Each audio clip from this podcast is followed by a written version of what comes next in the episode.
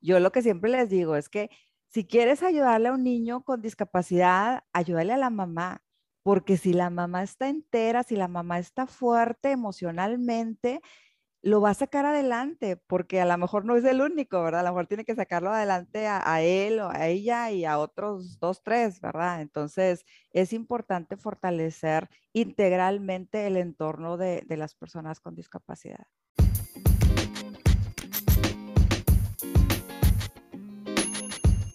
Muy buen día a todo el auditorio que nos acompaña.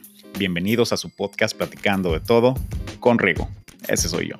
Por si no lo sabían, Quiero recordarles que en este programa quiero mostrarles personalidades de todo tipo, pero que tienen algo muy en común. El trabajo duro, la constancia y las ganas de salir adelante en el día a día. Espero lo disfruten, les mando un fuerte abrazo.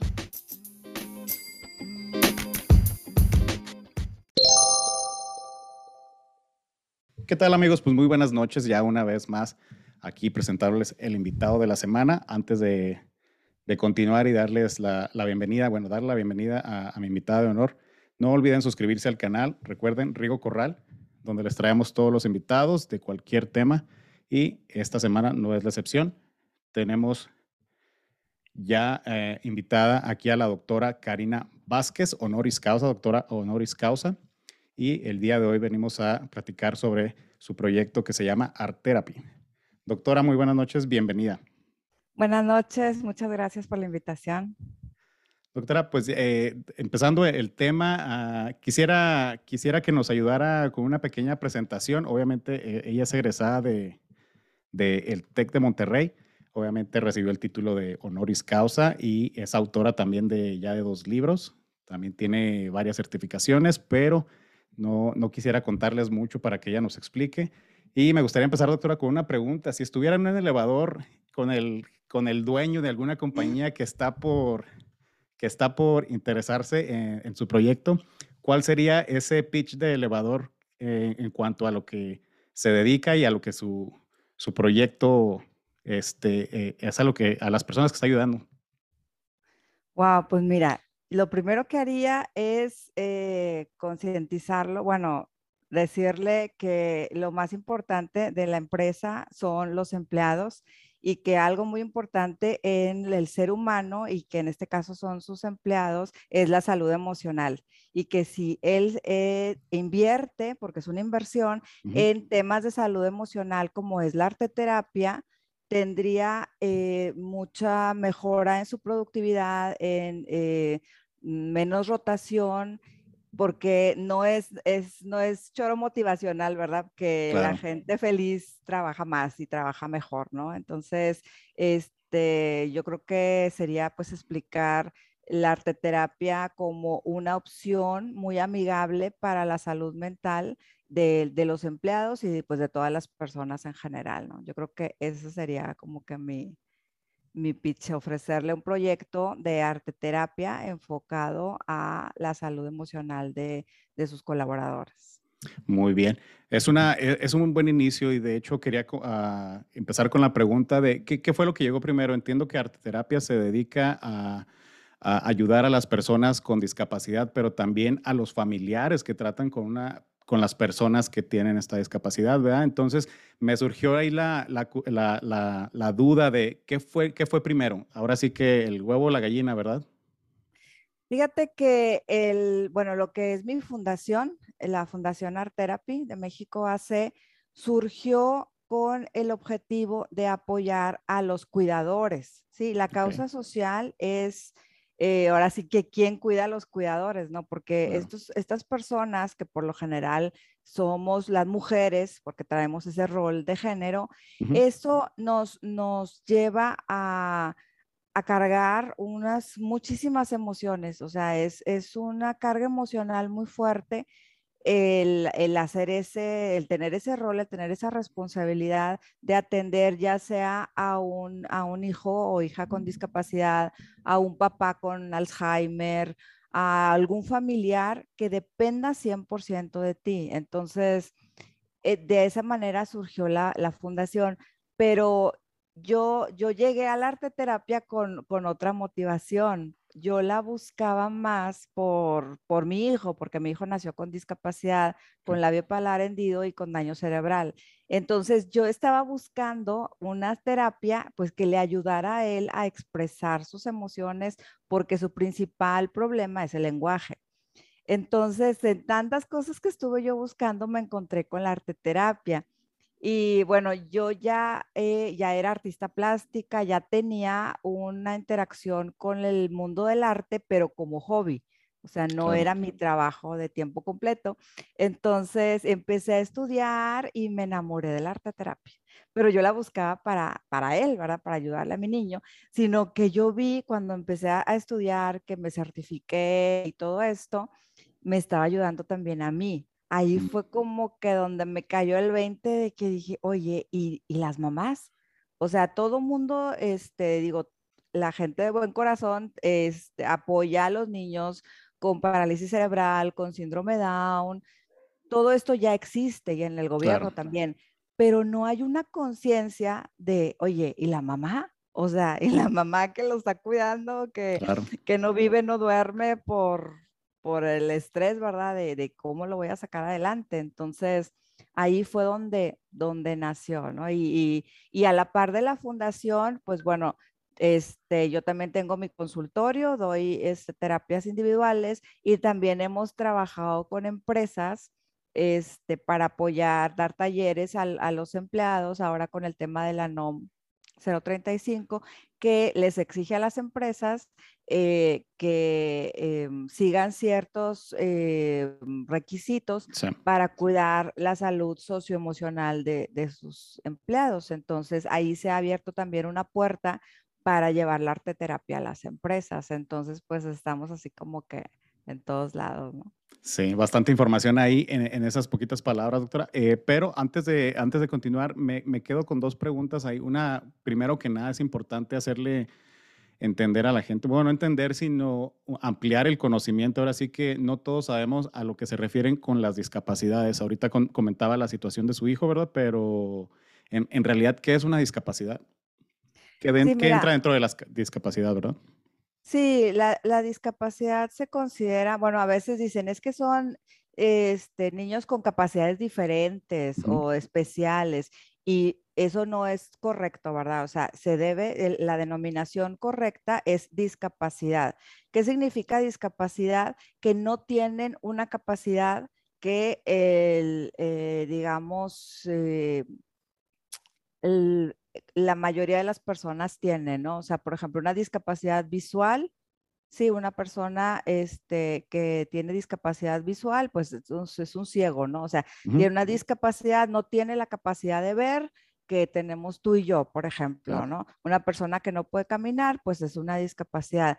También existen las discapacidades eh, intelectuales, que son, digamos, como que las invisibles que es lo más difícil para nosotras las mamás porque digamos que no se nota, o sea, de repente el niño puede tener una crisis y la gente piensa que está haciendo un berrinche y realmente, o sea, es, es una condición de discapacidad que tiene, pero como no se nota, o sea, no es que ande en silla de ruedas o no trae algo que, tú digas, ah, esta persona tiene una discapacidad. Entonces, es, es un reto muy grande para nosotros como, como mamás en la familia, que, las personas pues este, tengan más, más comprensión es, a, estos, a estas situaciones, ¿no? Pero la discapacidad se considera desde intelectual y discapacidad física, ¿no? Sí, eh, y es bien importante recargarlo porque actualmente en esta generación o en esta época donde todo el mundo se compara con alguien más, eh, las diferencias son tan, son tan claras y, a veces no nos damos cuenta hasta qué punto es este o comprensible. Hay gente que no comprende, oye, pues yo soy mejor que alguien o soy no soy tan bueno como alguien, pero en realidad a veces cada persona tiene sus aptitudes diferentes y hasta cierto punto llegan a ser una discapacidad, ¿verdad? Sí, pues es que es, es, eh, es diferente, ¿no? O sea, cada persona este, tiene, tiene sus habilidades y tiene sus retos en otras áreas, este, pero es importante que sí identifiquemos a esta población porque es una población vulnerable. O sea, en el INEGI los últimos datos eh, dicen que 6% de la población se considera que tiene un cierto grado de discapacidad registrado, pero hay muchísimos más que no, que no lo registran, ¿verdad? O sea, que o están en lugares muy alejados en la sierra o en, zonas rurales donde no, no entran en los registros, en los censos, pero nada más para que nos demos una idea, es, eh, según el INEGI, es el 6% de la población que, tiene un cierto grado de discapacidad. Claro, y a lo mejor un 6% no se oye tan contundente, pero cuando hacemos la, matemática ahí de la población de México, o sea, más de 100 mil millones de habitantes, 6% es, es muchísimo. Exactamente. Entonces, es importante que tengamos la conciencia, ¿verdad? Que es una población vulnerable este, y que pues hay que empezar a, a mm, abrir la mente a, oye, pues es que también pueden trabajar también, pueden estudiar también, este, pueden ser integrados en la sociedad, ¿no? Que es lo que estamos tratando. Y, y, el tema emocional, pues es muy importante para los cuidadores, ¿verdad? Porque yo lo que siempre les digo es que si quieres ayudarle a un niño con discapacidad, ayúdale a la mamá, porque si la mamá está entera, si la mamá está fuerte emocionalmente, lo va a sacar adelante, porque a lo mejor no es el único, ¿verdad? A lo mejor tiene que sacarlo adelante a, él o a ella y a otros dos, tres, ¿verdad? Entonces, es importante fortalecer integralmente el entorno de, de las personas con discapacidad. Y eso es muy importante, es un tema que quería abordar más adelante, pero, pero qué importante es el, una persona que está emocionalmente vinculada con una persona con discapacidad. Incluso no, solo las discapacidades, en, general, una persona con enfermedades como lo es el cáncer, este, enfermedades terminales, las personas que están alrededor a veces no nos damos cuenta, nos enfocamos tanto en el paciente, tanto en la, en la persona, que no nos damos cuenta por lo que están pasando las personas alrededor de ellas, ¿verdad? Así es, así es, es que es a lo que tendemos, ¿no? De que, bueno, me sacrifico yo porque por el otro, ¿no? Por, por quien estoy cuidando. Y peor si es el hijo, o sea, se nos olvida este, nuestra propia vida, o sea, queremos dar tanto y pues eso no funciona, ¿verdad? Porque es lo que yo les digo siempre en los talleres a las mamás. Es como la mascarilla de oxígeno del avión. Eres primero tú y luego tu hijo. Entonces, esa mentalidad es bien difícil de cambiar porque suena como egoísmo, ¿verdad? Como que primero yo? O sea, no, porque es en nuestra sociedad, en nuestra cultura, está muy premiado eh, el hecho de ser la, la, mujer abnegada, sufrida, y pues eso no funciona, porque yo me voy a desgastar tanto y, y, te digo, es como la mascarilla del oxígeno, o sea, si yo me caigo y me desmayo, o sea, también se cae el que estoy cuidando. Entonces, es, pero es un cambio de mentalidad, ¿no? Muy, este, pues muy bonito cuando ya lo logras, ¿no? Que dices, oye, es que yo soy mamá, pero primero soy mujer. O sea, primero me atiendo yo y cuando yo estoy bien, todo lo demás funciona muy bien. Sí, es, es, claro el ejemplo de la mascarilla del avión. Si no podemos atendernos a nosotros mismos, si no podemos salir adelante nosotros mismos, no vamos a poder ayudar a nadie más. Necesitamos estar bien nosotros y, y es en general, o sea, es en cualquier persona, el individuo, o sea, es, es, uno mismo, sí, como lo dijo, se oye egoísta, pero no vamos a poder salir adelante, no vamos a poder ayudar a alguien más si no estamos bien nosotros mismos. Así es. ¿Cómo, cómo podemos ayudar? Porque normalmente dentro de ese egoísmo también hay, hay como lo comentaba ahorita con lo, lo, las mujeres abnegadas o en general las personas, o sea, hay veces que no aceptamos la ayuda. ¿Cómo se le puede llegar a esas personas para, para poder este, darles ese apoyo? Mira, es muy, muy difícil ayudar a alguien que no quiere ser ayudado. O sea, yo en estos años que tengo con la fundación, ya eh, voy a cumplir seis años, este, me he encontrado con, con esa situación de, de, que, oye, pues te ofrezco la ayuda, pero no quieren ser ayudados. ¿Por qué no quieren ser ayudados eh, algunas personas, verdad? No todas, porque esa, ese sacrificio o ese sufrimiento les trae una recompensa. O sea, eh, eh, a lo mejor hasta en su subconsciente, o sea, están obteniendo una recompensa de sentirse bien al estarse sacrificando o al estar sufriendo. Entonces, al decirles, oye, es que no tienes que sufrir, o sea, puedes manejarlo de otra manera. Dicen, ay, no, pues no me quiten mi sufrimiento, ¿verdad? Pues si es lo único que tengo. Ahí el tema es más de identidad, o sea, si mi, mi identidad es más como de víctima, como yo que yo soy la que sufro, yo soy la que me sacrifico, pues no me quites eso, ¿verdad? O sea, ¿cómo me quitas después? Entonces, ¿quién soy? Y, es, es, complejo, es complicado porque te digo, vamos a temas de identidad que son ideas muy profundas en el subconsciente, en la mente, eh, pero afortunadamente no es en todos los casos, ¿verdad? También hay muchas personas que, que se dejan ayudar, que se transforman, que, que aprenden herramientas de manejo emocional que luego transmiten a sus hijos, ¿verdad? Que es, es lo bonito, que aquí estamos como que rompiendo el ciclo para luego poder pasar esa información a, las nuevas generaciones. ¿no?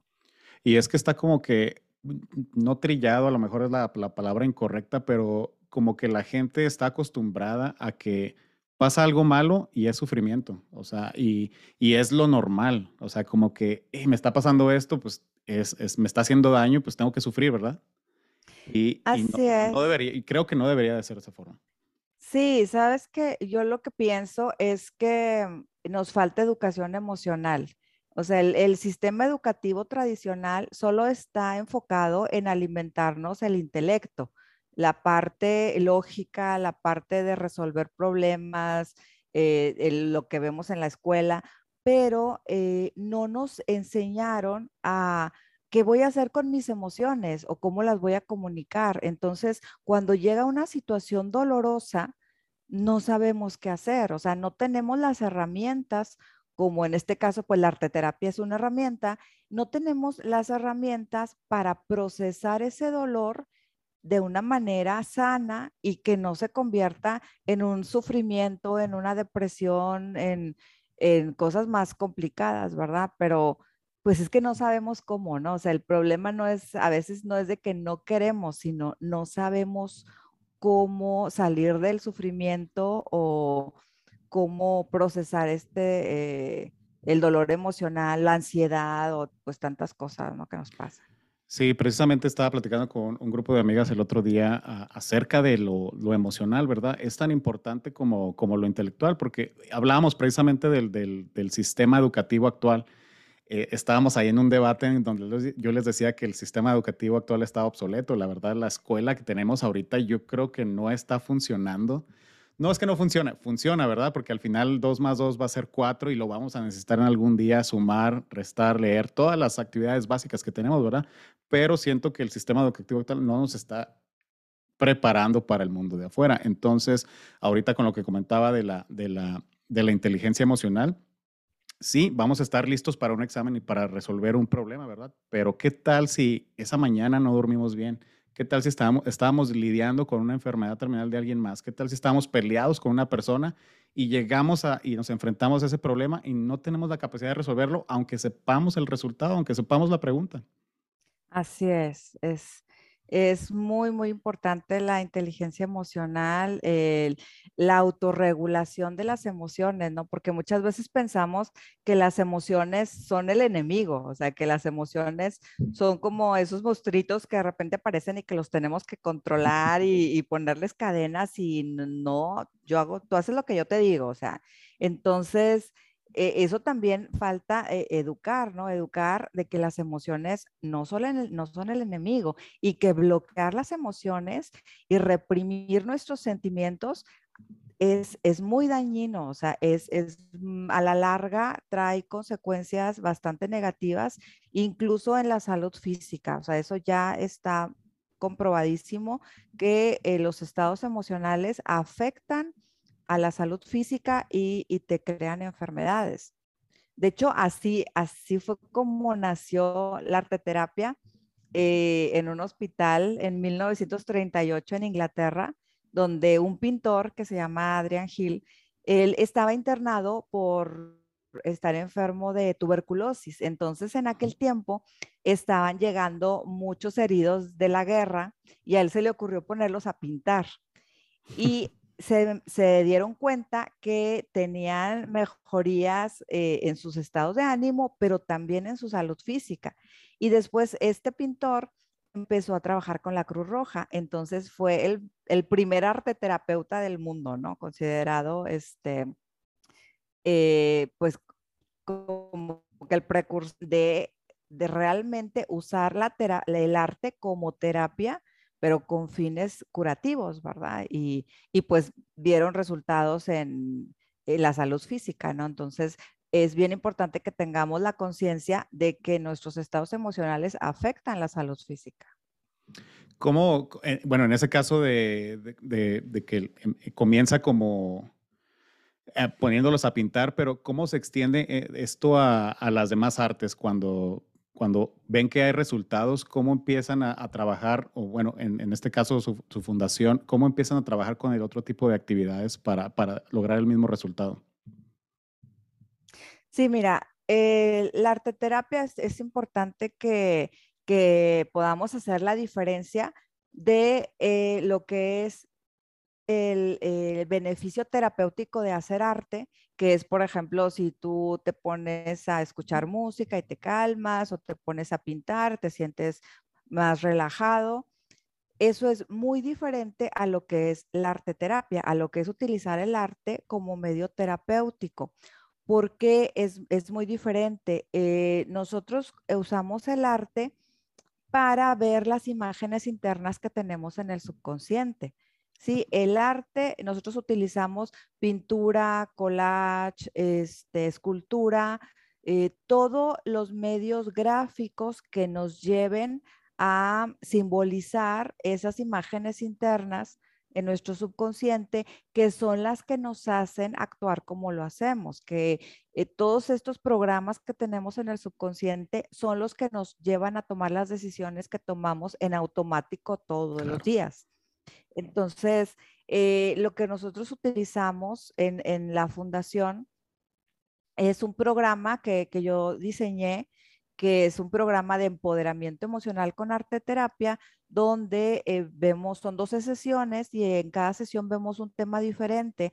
Por ejemplo, eh, la autoestima, la depresión, el saber poner límites, que es muy importante, el aprender a decir no, este, el poderoso basta no más, ¿verdad? Que, tampoco sabemos muy bien cómo hacerle.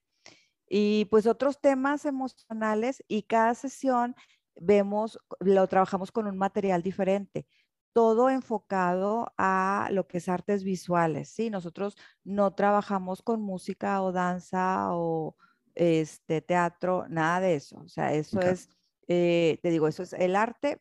Es terapéutico, sí, pero eh, es a cierto nivel. Por ejemplo, eh, también es diferente una clase de arte a una sesión de arte terapia. Por ejemplo, una clase de pintura, a ti te enseñan una técnica y el maestro de pintura lo que le importa es el producto.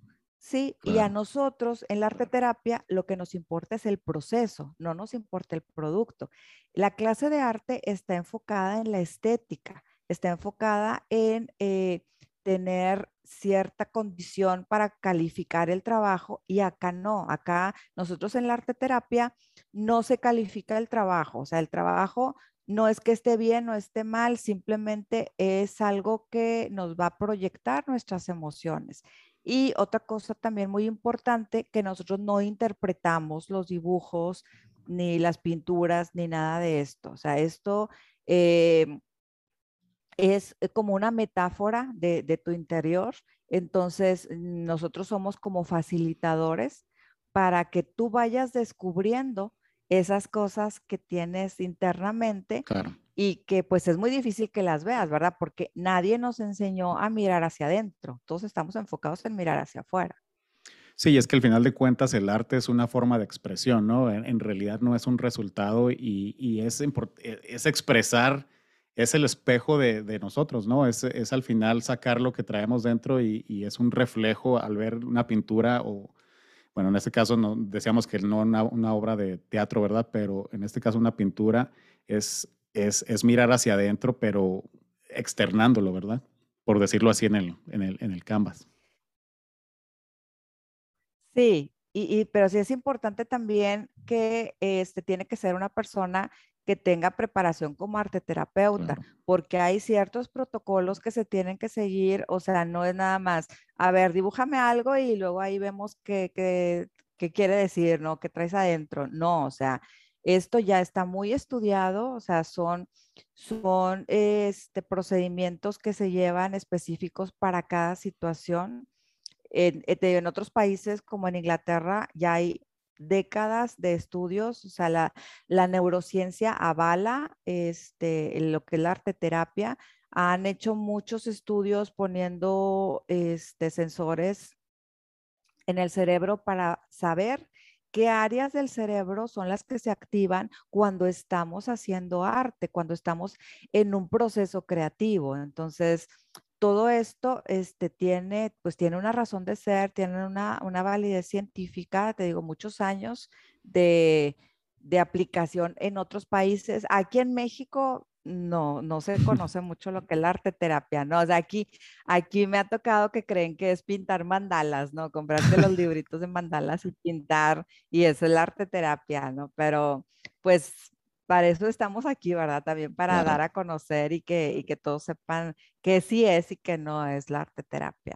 Sí, claro, por eso existen los diferentes especialistas, porque a lo mejor, digamos, digo, no dudo que el que alguien esté pintando le esté funcionando de cierta manera, pero llega a un punto en que si no evaluamos y si no sabemos cuál es el siguiente paso, no va a haber mejoría, ¿verdad? Al final de cuentas, volvemos al, al trillado, el que si no se puede medir, pues no se puede mejorar, ¿verdad? Entonces, hay, que entender también, para eso hay diferentes especialistas. Y precisamente lo que quería tocar, eh, bueno, obviamente ustedes tienen el taller, ¿verdad? Y ponen a, las personas a través de, ese, de este taller, pero ¿cuál es la diferencia? Eh, si, no me equivoco, tengo entendido que dentro de la psicología hay, hay creo, 16 tipos de personalidades. Y entiendo que, por ejemplo, alguna persona que llegue con ustedes no va a mejorar de la misma manera que otra persona puede hacerlo. Entonces, ¿cómo, cómo ustedes se especializan y le dan eh, una, una, dedicación especial o una, un proceso especial a una persona con diferencia a la otra? Sí, mira, lo que se hace inicialmente, bueno, también eh, antes de, de, explicarte esto, quiero comentar Así como te comenté las diferencias de una clase de arte a una sesión de arte terapia, es importante también destacar las diferencias del arte terapia con la psicoterapia.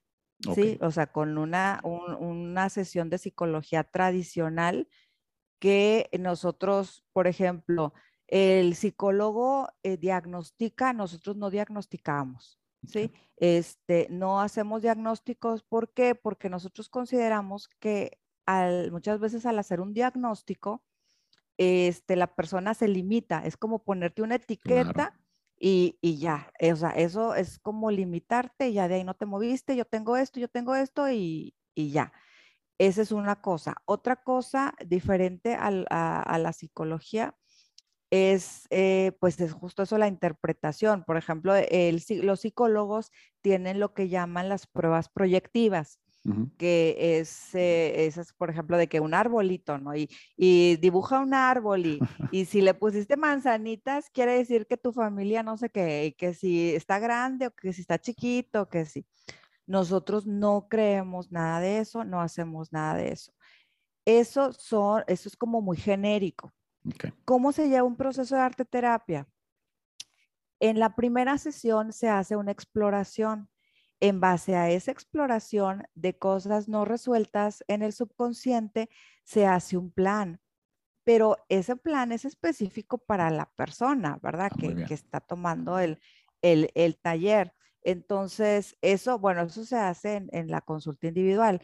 En los talleres grupales se hace lo mismo al inicio y se van adaptando las, las actividades eh, grupales para cada persona, porque cada quien, es lo que yo siempre les digo, es que nosotros no damos consejos como los psicólogos. ¿Por qué? Porque yo pienso que tú eres el experto en tu vida, no yo. O sea, yo nada más estoy aquí para ser facilitadora de que mires hacia adentro.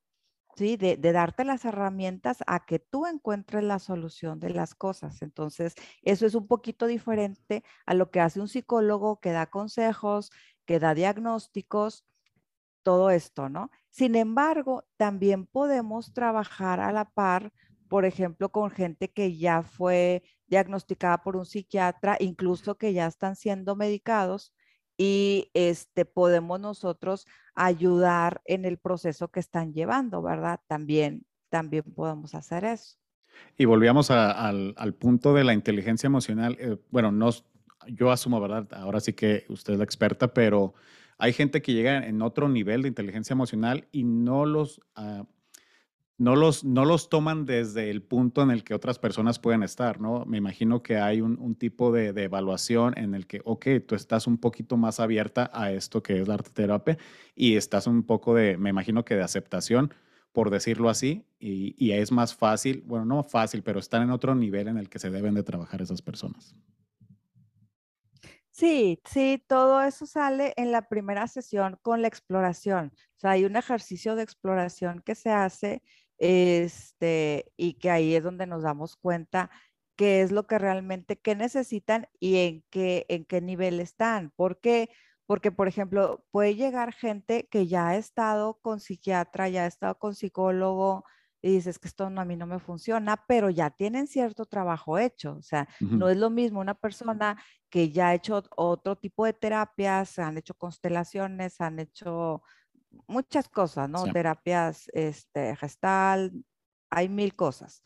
Este, que no digo que no funcionen, ¿no? Simplemente a cada persona, o sea, le funcionan cosas diferentes. Entonces, hay personas que durante su proceso, pues pasan por varios tipos de terapias eh, y, cuando llegan conmigo, hay algunos que ya traen camino recorrido, entonces ya traen más apertura, fluyen más este, en, las actividades y hay otras personas que jamás han hecho nada de trabajo interno, este, que llegaron, que llegaron buscando ayuda porque como que la vida les mandó un reto muy fuerte y dicen, ¿y ahora qué hago, verdad? O sea, no sé, y no quieren ir con los psicólogos, entonces vienen para acá, porque pues también hay mucho prejuicio, ¿verdad? De que no, yo porque voy con el psicólogo, ¿no? Es lo que comentaba. O sea, la salud mental, la salud mental tiene mucho tabú todavía, ¿verdad? Desafortunadamente, entonces... Pues sí, hay de todo tipo, ¿no? O sea, hay personas que llegan de porque tocaron fondo y no saben ni para dónde y nunca han hecho trabajo interno y hay otras personas que ya llevan camino recorrido, ¿verdad? Y es que hay una no no sé cómo no sé cómo poner las palabras, pero estamos muy estamos en pañales en cuanto a, lo que es la inteligencia emocional, en, dar, en abrirnos a, a ese aspecto, porque la, gente escucha la palabra psicólogo y pues, no estoy loco, ¿verdad? Pero hay mucha todavía este, información errónea en cuanto a lo que hace cada quien en su especialidad y en lo que te pueden ayudar, ¿verdad? Dependiendo de lo que, por lo que estés pasando. Así es, fíjate que a mí me ha, me ha ayudado que yo no soy psicóloga. Yo soy arte terapeuta. Ah, muy bien. O sea, mi especialidad es, es como terapeuta de arte y pues tengo maestría en desarrollo humano y pues ya tengo muchos años haciendo esto, ¿no?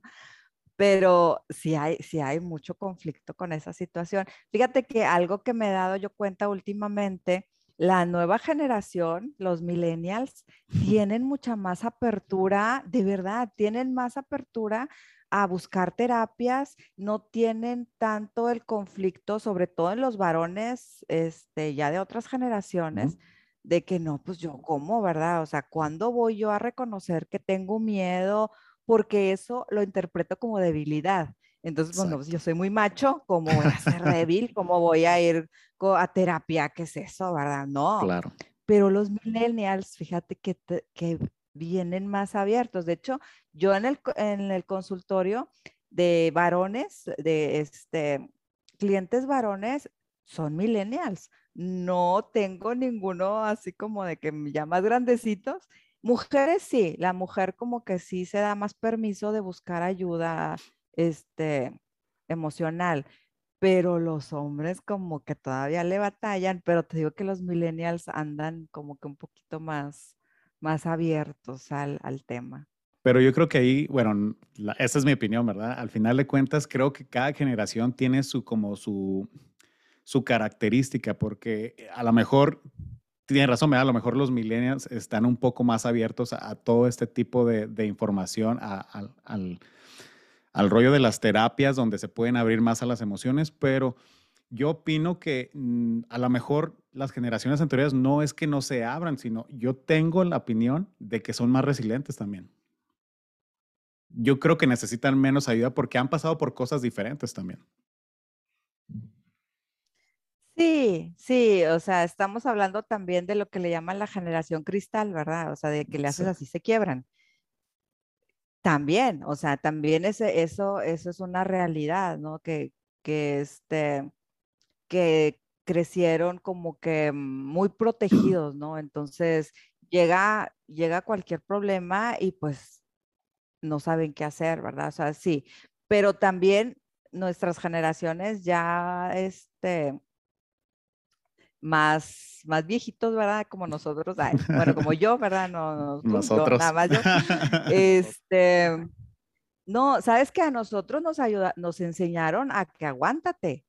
O sea, nos enseñaron a, a, a, guardar lo que sentimos, o sea, y te aguantas y sí, sí te, sí te fortalece porque pues tú ves cómo le haces, ¿verdad? O sea, nadie te está protegiendo, ni te está cuidando, ni nada, pero eso tampoco es sano. O sea, eso que nos enseñaron de que no, pues te aguantas de ver cómo le haces y, y tú sales adelante como puedes, ¿verdad? Pero eso tampoco es sano, porque, este, porque es también bloqueo de emociones y este, reprimir sentimientos.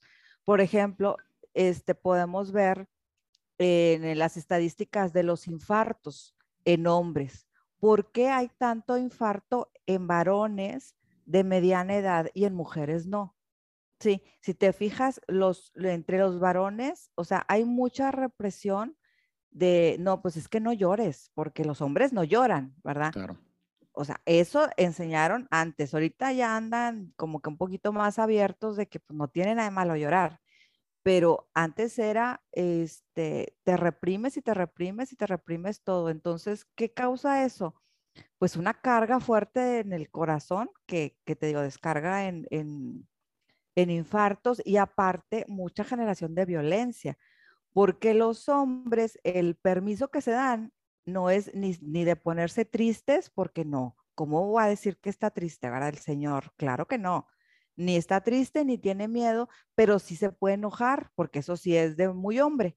Entonces sí se enoja y sí golpea y sí insulta y sí todo.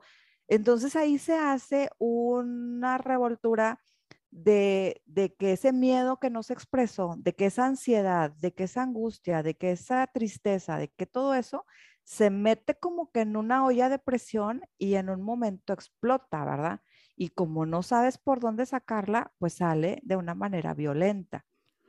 O si no sale, ahí viene el infarto, porque todo mm. me lo tragué y todo va para adentro, para adentro, para adentro, ¿no? Entonces, pues hay muchos factores, ¿no? De diferentes creencias, las generaciones, pero definitivamente todos necesitamos herramientas eh, de, de regulación, de autorregulación emocional.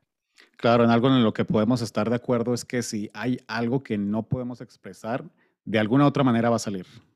De alguna manera el cuerpo lo va a expresar, ¿verdad? Si no es a través de las palabras o hablando con gente o ir, ir, sobre la ayuda adecuada, de alguna manera el, cuerpo nos, nos, va, nos va a pasar la factura. Así es. Entonces, o nuestras relaciones. Bueno, definitivamente, definitivamente. Y algo que... Algo Porque sale por otro lado. Sí, algo que quería comentar, ahorita que precisamente hablábamos de las generaciones de antes que antes nos aguantábamos y de alguna manera resolvíamos los problemas a como diera lugar, ¿verdad? Porque no había de otra. Este, no nos vayamos más lejos, también el tema nos, no nos vayamos muy lejos con el bullying, ¿verdad? Este, hay gente, en, parece chiste, ¿verdad? Pero e, era, es tan conocido que antes se manejaba de que la mamá, este, si te pegaban en la escuela, más vale que te defiendas o, yo te voy a pegar a ti, ¿verdad? Entonces, parece broma, pero e, e, era, era la manera en que nos educaban, ¿verdad? Era, era por decirlo así, este, la solución al problema, pero vamos a la generación actual y, pues no podemos resolverlo de esa manera, ¿verdad? No es la misma generación en cuanto, en cuanto a ese tipo de, de, situaciones. Que no sabemos ni cuál es el malo y ni cuál es el bueno, ¿eh? O sea, es, es muy debatible el, el, el, irnos a los extremos de que no, no, pues si, si me pegan, entonces o sea, pero ¿por qué no me voy a defender, no? No, pero es que no, no te debes defender, no, pues ¿cómo no, me, no te vas a defender? O sea, es muy debatible los resultados que han tenido las, las dos acciones, ¿no? De, de totalmente, sí, es que, o sea, es, es, complicado, o sea, es complicado, no, no hay una solución universal que te, que, que te diga, esta es la receta de, para la vida. O sea, cuando eres niño tienes que portarte así, así, así. Y cuando eres adolescente, así, así. Cuando eres adulto, así, así, así. O sea, eso no existe. Entonces vamos viviendo a prueba y error. O sea, intentamos algo y no funciona y va para atrás y otra vez. Y pues, o sea, así ha sido, ¿no? Pero ahorita están, digamos, intentando otro tipo de, de manejos de, los niños y todo. Digo, yo no estoy a favor del bullying, ni mucho menos, ¿verdad? Este, lo que, lo que sí, eh, yo, no, yo no estoy a favor es eh, de la sobreprotección hacia los niños. O sea, y mira que yo tengo un niño con discapacidad y no, o sea, yo sí lo aviento, yo no lo sobreprotejo. Sí, es que tiene que exponerse a la vida, o sea, este, y se va a caer y se va a tropezar y, si le van a pegar, pues ni modo le van a pegar y tiene que, que, defenderse como pueda, porque si yo lo protejo toda su infancia, toda su adolescencia y luego sale a la vida real, no va a tener herramientas para defenderse ni para comunicarse ni para nada. O sea, va a venir mamá, ¿qué hago? Pues ya a los 30, 40 años mamá, no sé qué hacer, pues, ¿por qué? Porque no, no los estamos exponiendo. Ahí lo que hay, hay algo que este, tiene tiempo también ya que se está estudiando, que es el hiperparenting, ¿verdad? O sea, de que los papás son demasiado este, obsesivos con los hijos, y pues no los dejan, pues sí los sobreprotegen, ¿no? Entonces no les, no les están dando las herramientas que necesitan para, para el futuro. Pero ¿por qué? ¿Por qué? Porque si, si es que ahí volvemos otra vez al autoconocimiento y al por qué hago las cosas y a la identidad. Si, si yo siento, o sea, si yo no estoy, eh, no estoy exponiendo a mi hijo a, a que se equivoque, a que entre en conflictos y que a ver cómo lo resuelve él solo. Entonces, si yo hago eso, entonces yo soy mala mamá ante la sociedad. Entonces a mí me califican, ahora sí en lugar de palomita, pues me ponen tachita, ¿verdad? O sea, si no los super protejo, no, pues qué mala mamá.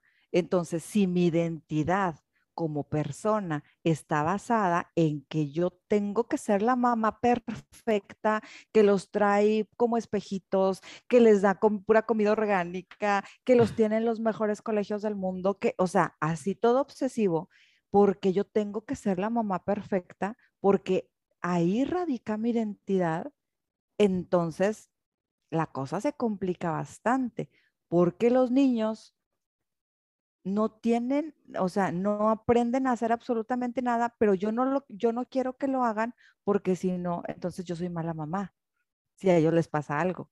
Y cualquier cosa que les pase, pues va a ser aprendizaje, pero no traemos ese enfoque de dejarlos vivir porque así van a aprender y van a llegar raspados, pues ni modo, van a, o sea, en la vida nos van a tocar raspones, ¿no? pero sí, ahí, o sea, sí se está complicando. Por ejemplo, ahorita los muchachitos de 20 años, sea, no, no saben qué hacer en la vida. O sea, es, es, es, difícil, ¿no? Pero van a aprender, o sea, porque la mamá se les va a acabar y los golpes de la vida les van a llegar tarde, desafortunadamente, pero les van a llegar. Es como cuando los niños que dicen, es que no los lleves a la guardería porque se te van a enfermar. Espérate hasta el kinder. Y te dice el pediatra, no, llévalos porque que se te enfermen y que porque ahí van a agarrar este, defensas y van a fortalecer su sistema inmunológico. Y ya, si los llevas a la guardería de casi desde que nacen, cuando llegan al kinder, no, hombre, llegan bien fuertes.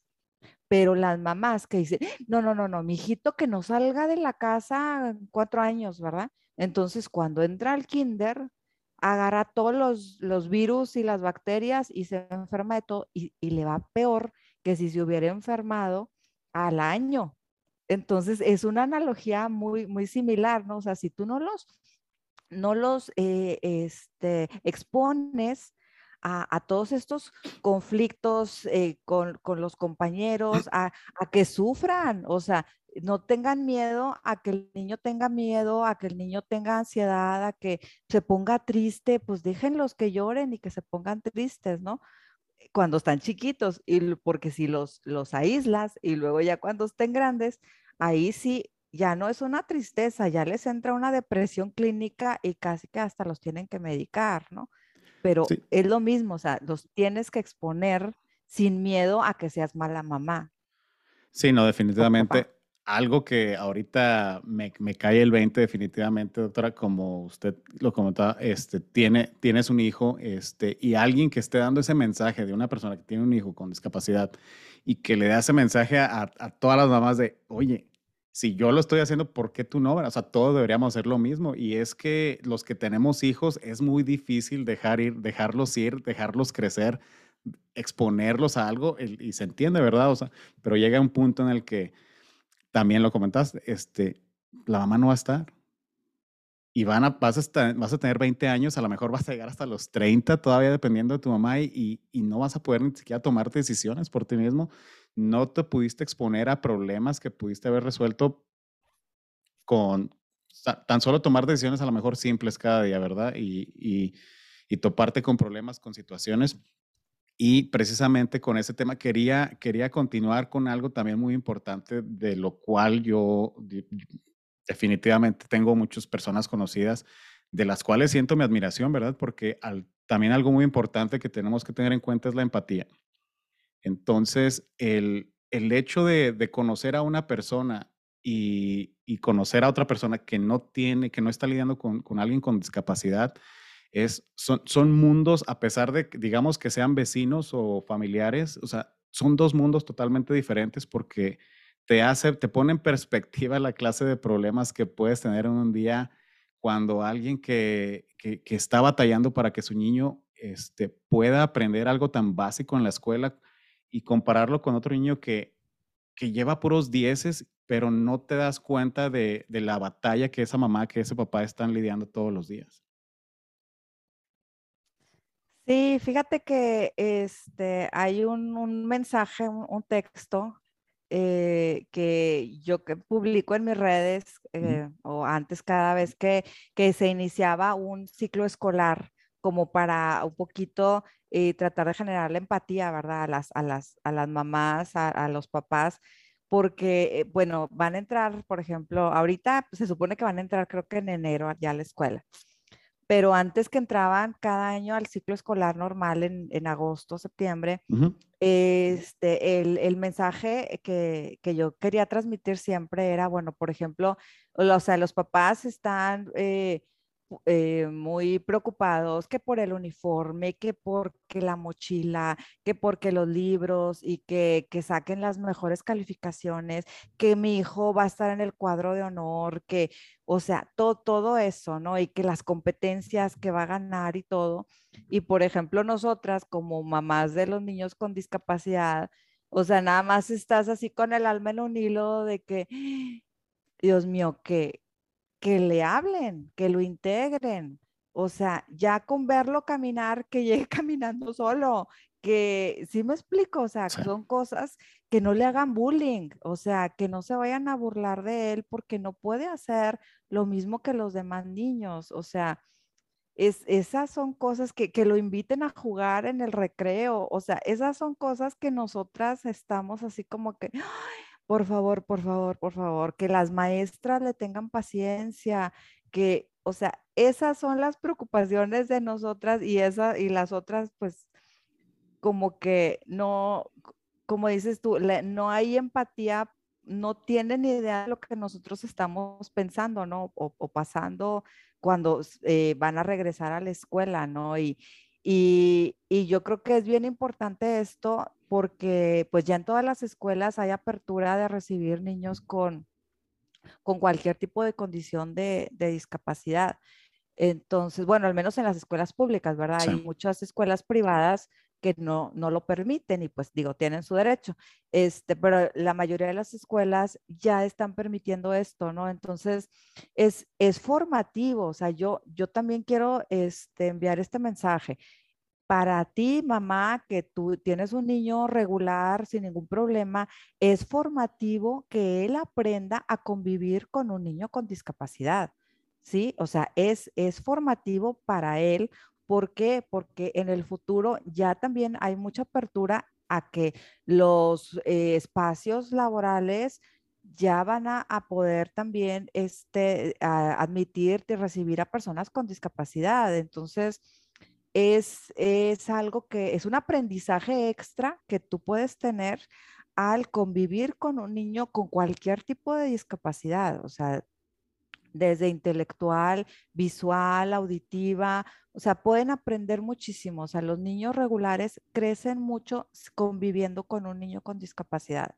Y pues la empatía, o sea, se les desarrolla muchísima empatía, ¿no? A mí me ha tocado, este, eh, pues casos, pues muy bonito, ¿no? O sea, afortunadamente hasta ahorita no nos ha tocado nada de como de bullying ni nada de eso pero como que también lo quieren sobreproteger, ¿no? Por ejemplo, a mi hijo, de que este, le, quieren hacer todo, ¿no? Le quieren ayudar mucho. Entonces ahí también, pues los tienes que frenar, porque si le hacen todo, pues él no va a aprender. Entonces el mensaje siempre es con las maestras y con los niños, eh, trátenlo igual, o sea, ese es el mensaje, no, no estamos buscando trato especial, estamos buscando un trato igual para los niños con discapacidad, que lo traten igual. No va a poder hacer todo igual que los demás, no, pero lo va a hacer diferente, o sea, lo va a hacer como pueda. Y eh, eso, es, eso es muy importante, ¿no? Que, que lo traten de integrar, pero no como especial, sino eh, como los demás tanto los maestros como los niños, ¿no? Y muy importante, los papás de los niños. A mí me tocó, por ejemplo, en, una piñata que, que se acercaron, se acercó una mamá conmigo para preguntarme qué tenía mi hijo, ¿no? O sea, médicamente. Y oye, pues lo primero que, o sea, como que yo no me la esperaba y, y le digo, mira, no es nada que sea contagioso, o sea, digo, no, o sea, como que no se me ocurrió de que, pues, que, ¿por qué les preocupa, no? Yo, pues mira, no, no es contagioso, o sea, esto es genético, esto así nació y tal y tal y tal, o sea, no es agresivo, no les va a hacer nada, o sea, si lo pueden integrar, híjole, pues yo les agradezco mucho. Si ustedes pueden, eso les dije a las mamás, o si ustedes pueden hablar con sus niños y explicarles que no esté enfermo, o sea, él tiene una condición nada más, pero no tiene una enfermedad en sí. Entonces, pero te digo que fue así como que, pues no es contagioso, ¿eh? o sea, sí se le pueden acercar, pero pues es falta de información y, y pues de empatía, ¿verdad? Sí, es a lo que iba. Eh, definitivamente estamos en una sociedad todavía muy desinformada, ignorante hasta cierto punto en cuanto a este tipo de, de cosas a las que nos podemos enfrentar, que no es nada malo, eh, es, es, es, claro y es importante decirlo, no es nada más, eso es solo algo diferente que necesitamos aprender de ello, ¿verdad? Pero también eh, poniéndome del lado de las personas que no lo entendemos, eh, Karina, a, veces, a veces iniciar una conversación así nos da miedo.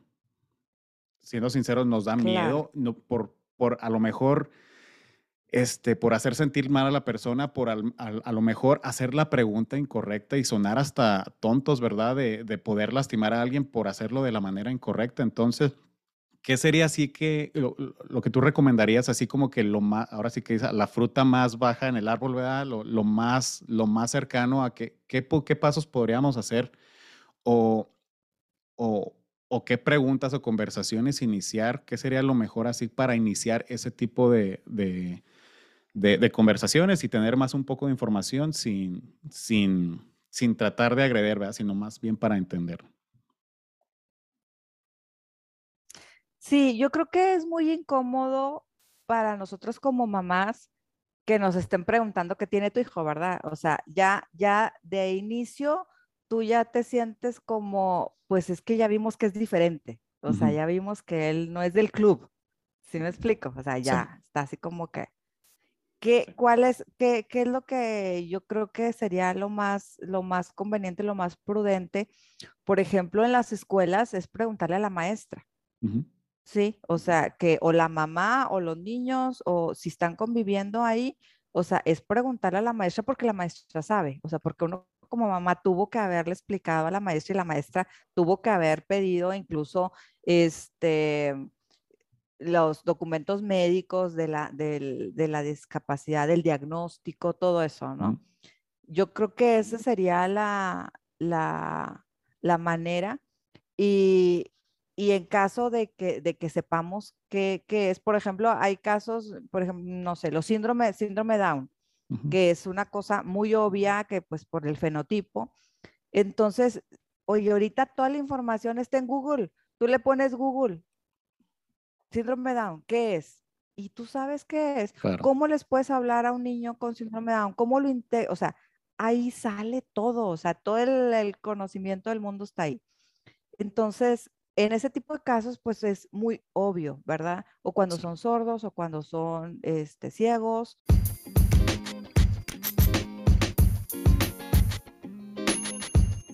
Si les está gustando este contenido, háganmelo saber suscribiéndose en YouTube, siguiéndome en Instagram o en Spotify.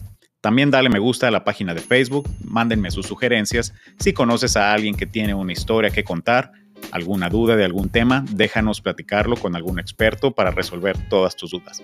No lo olviden, platicando de todo, aquí con Rigo.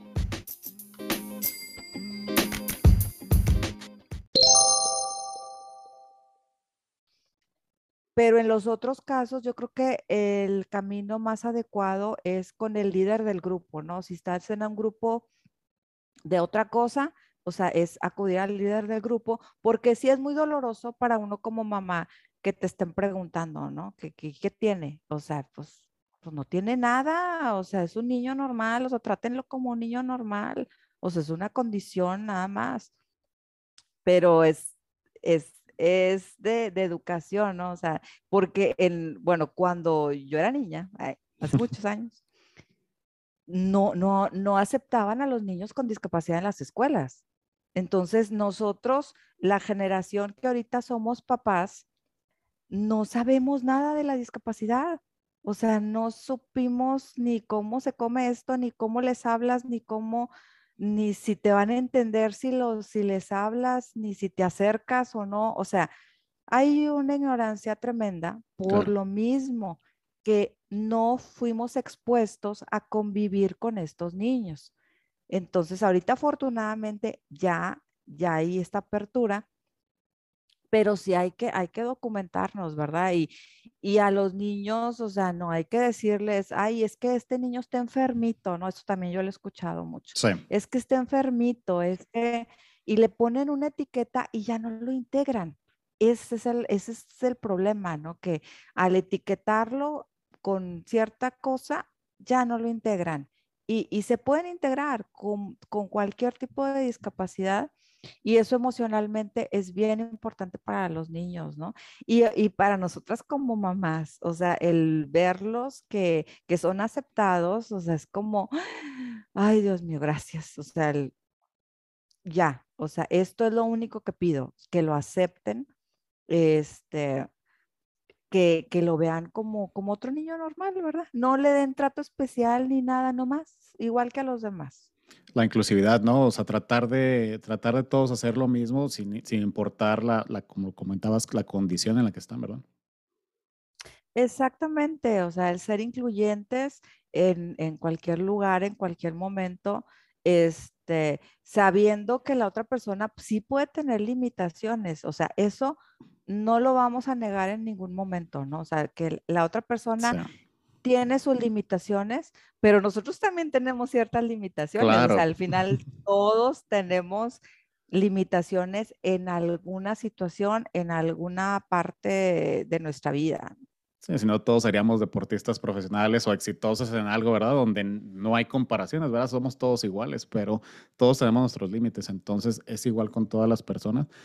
Y, y, sí, es importante conocer del tema eh, y la verdad informarnos más porque lo comentaba ahorita, te poniéndome del otro lado, a veces ah, tengo amigos con discapacidad y a veces hacer una pregunta incómoda y se queda uno mejor callado. Entonces, lo comentabas ahorita, eh, es importante a lo mejor si tenemos esa como barrera, ¿verdad? De no hacer la pregunta correcta y a lo mejor hasta agredir a alguien y hacerlo enojar, informarnos. O sea, hay, hay gente que se dedica a esto como, como, como tú este, y que puede darnos muchísima información y nos puede guiar y ayudarnos en cómo, cómo ahora sí que convivir con, con gente con discapacidad sin, sin ningún problema, ¿verdad? Fíjate que también, o sea, algo que me ha funcionado a mí, porque yo también este, me he acercado a personas para saber qué es lo que tienen los hijos. Este, yo sí me acerco con, oye, ¿me das permiso de hacerte una pregunta? O sea, yo pido permiso para hacer una pregunta. Y te pueden decir que sí, te pueden decir que no. O sea, están en todo su derecho, ¿verdad? Oye, te puedo preguntar de, de, de, tu hijo, te puedo preguntar esto y les digo, oye, es que yo tengo un, hijo con discapacidad también, o sea, no te estoy preguntando por morbo ni mucho menos, ¿no? Te, estoy preguntando a lo mejor porque, oye, sabes que si veo que, tu niño tiene parálisis cerebral o algo, oye, yo conozco una este, asociación donde te pueden ayudar a conseguir, si estoy viendo que está muy maltratada, por ejemplo, la silla de ruedas, ¿no? Y yo tengo los contactos para que te puedan reemplazar esa silla te puedo preguntar qué tienes, si es parálisis cerebral, si qué tipo, si me explico, pero yo pregunto, ¿me das permiso de preguntarte? Porque pues sí, o sea, hay gente que sí se puede ofender, ¿no? O, o te dice, no, no tiene nada. O sea, también a mí me ha pasado. La negación. Eh, pues es que son procesos bien complicados, sí. Incluso con, por ejemplo, con síndrome Down. O sea, que nace, que ves al bebé y, y pues lo estás viendo, ¿verdad? O sea, que, tiene síndrome Down y la mamá dice no tiene nada. Y oye, pues mira, tenemos una asociación para las mamás. No es que mi hijo no tiene nada. No, pues es que, o sea, es una negación muy válida porque estás tratando de evitar un dolor tan grande de, de saber que, que esa ilusión del hijo perfecto, del, de los cuentos de hadas, pues no va a suceder en tu vida. O sea, esto va a ser otra historia diferente ni mejor ni peor, va a ser una historia diferente. Entonces entran en una negación y pues si les preguntas, pues es peor, ¿verdad? O sea, entonces siempre es, ¿me das permiso de preguntarte o te puedo preguntar algo? Y, y ya pues te dicen que sí o te dicen que no, ¿no? Pero sí es importante querer, tener la voluntad, ¿verdad? De quererse informar. Y es que al final de cuentas también la educación y el respeto, ya no como con personas con discapacidad, sino con cualquier persona, el, el, el en general. En, general, o sea, y, el, y esa es una más de, las cosas en las que siendo educado, siendo respetuoso, se puede llegar y se puede informar uno, igual directamente con la persona. Ahora, ahorita hablábamos de, de, preguntarle a alguien directamente con, con, alguien con discapacidad, de cómo llegar, de cómo conversar y tener ese tipo de temas, pero ahora sí que eh, volviendo al tema de lo de Art Therapy, que es también con los familiares y con la gente alrededor de, la gente con discapacidad, ¿a ellos cómo se les puede ayudar cuando hay una negación de, por medio? de que tú sabes que a lo mejor puedes ayudarlos, ¿cómo puedo, no a lo mejor forzarlos, pero tener paciencia para poder ayudarlos y en algún momento entrar ahí una grietita en la que te den la puerta o te abran un poquito la ventana para tocar ese tema? ¿Qué sería lo primero que, tendríamos que trabajar con alguien así? Ahí lo que ah, me ha funcionado, el, camino que yo he visto es ofrecerles algo para los niños. Ok. Porque como están en la mentalidad de que primero es él, entonces le ofreces algo para, oye, puedes venir al taller y va a estar el niño tomando un taller aquí a un lado y le vamos a dar un taller de arte terapia al niño, ¿no? Entonces, esa es una manera en la que los puedes eh, hacer que se acerquen un poquito y ya cuando están ahí, oye, pues mira, es que también esto es valioso, tal y tal y tal, ¿no? O sea, no, no como engaño, ¿no? Como trampa, sino como, como sabes que te ofrezco para los dos, o sea, pueden estar los dos y, este, y ya le ven, le ven valor, o sea, al atenderse ellos y pues al menos al descansar un ratito, ¿verdad? De que te lo cuida alguien más una o dos horas y te das tiempo para ti. Entonces, y cuando se juntan los grupos de mamás, también eh, funciona de que hay mamás que ya traen más conciencia de eso y entran otras que como que medio todavía no están seguras de que yo voy primero y las, las demás pues ya platicas de tu caso, o sea, no es lo mismo que por ejemplo las manden a una terapia con una persona o con un psicólogo o psicóloga que puede tener todo el conocimiento teórico, puede tener todos los estudios y todo, pero si en su vida no lo, no lo está viviendo, no es lo mismo. O sea, nadie sabe lo que estamos pasando más que nosotros. Entonces, por más empatía, lo que tú quieras que tengas, no es lo mismo. Entonces, cuando tú estás hablando con alguien que tú sabes que está viviendo lo mismo que tú, hay mucha más apertura. Sí, porque saben de lo que estás hablando. No es como, no, hombre, es que este que me está diciendo, si, si viviera lo que yo vivo, o sea, no, hombre, se le hace fácil darme consejos y decirme todo, pero pues, porque te digo, sí, sí pasa mucho que, que se acercan uno de, de buena voluntad, ¿verdad? A, a, dar, a dar consejos, ¿no? Y, y, digo yo, es que yo no necesito consejos, o sea, sí, o sea, ¿Quieres decirme ¿Quién se los pidió, verdad? A ver, llévatelo, llévatelo una semana, llévatelo un día para ver si es cierto que sabes qué es lo que se tiene que hacer. O sea, ese es muchas veces como las mamás de que ya estamos hartas de que nos vengan a dar consejos. Entonces, es, oye, pues a ver, llévatelo un día, a ver, oye, y si se te convulsiona y si no sabes ni, o sea, le vas a cambiar pañal y tiene 15 años y oye, o sea, y, todo el mundo te quiere decir qué hacer. Sí. Pero esa es la manera en la que, en la que te acercas con, con una, una experiencia de vida real de, oye, pues yo estoy pasando por lo mismo y las demás que estamos aquí también, entonces así se acercan más una persona que está como dudosa, ¿no? ¿Cómo, bueno, no cómo sería, pero qué opinas? ¿Cuál, ¿Cuál sería tu opinión en cuanto cuando una persona con, con la que ya trataste te da una, respuesta negativa, ¿sería correcto ir alrededor de las demás personas que están ah, con esa persona y tratar de, que la convencieran? Bueno, no convencieran, pero de darle a entender de que eh, es ayuda al final de cuentas. Fíjate que eh, yo, yo creo que eh, hay que ser muy respetuosos. Yo creo eh, en mi filosofía es no juzgar, no intervenir y no criticar. Entonces, yo no juzgo, yo no intervengo, ¿sí? Porque este, yo creo que la persona tiene todo su derecho de decidir si quiere o no quiere estar bien.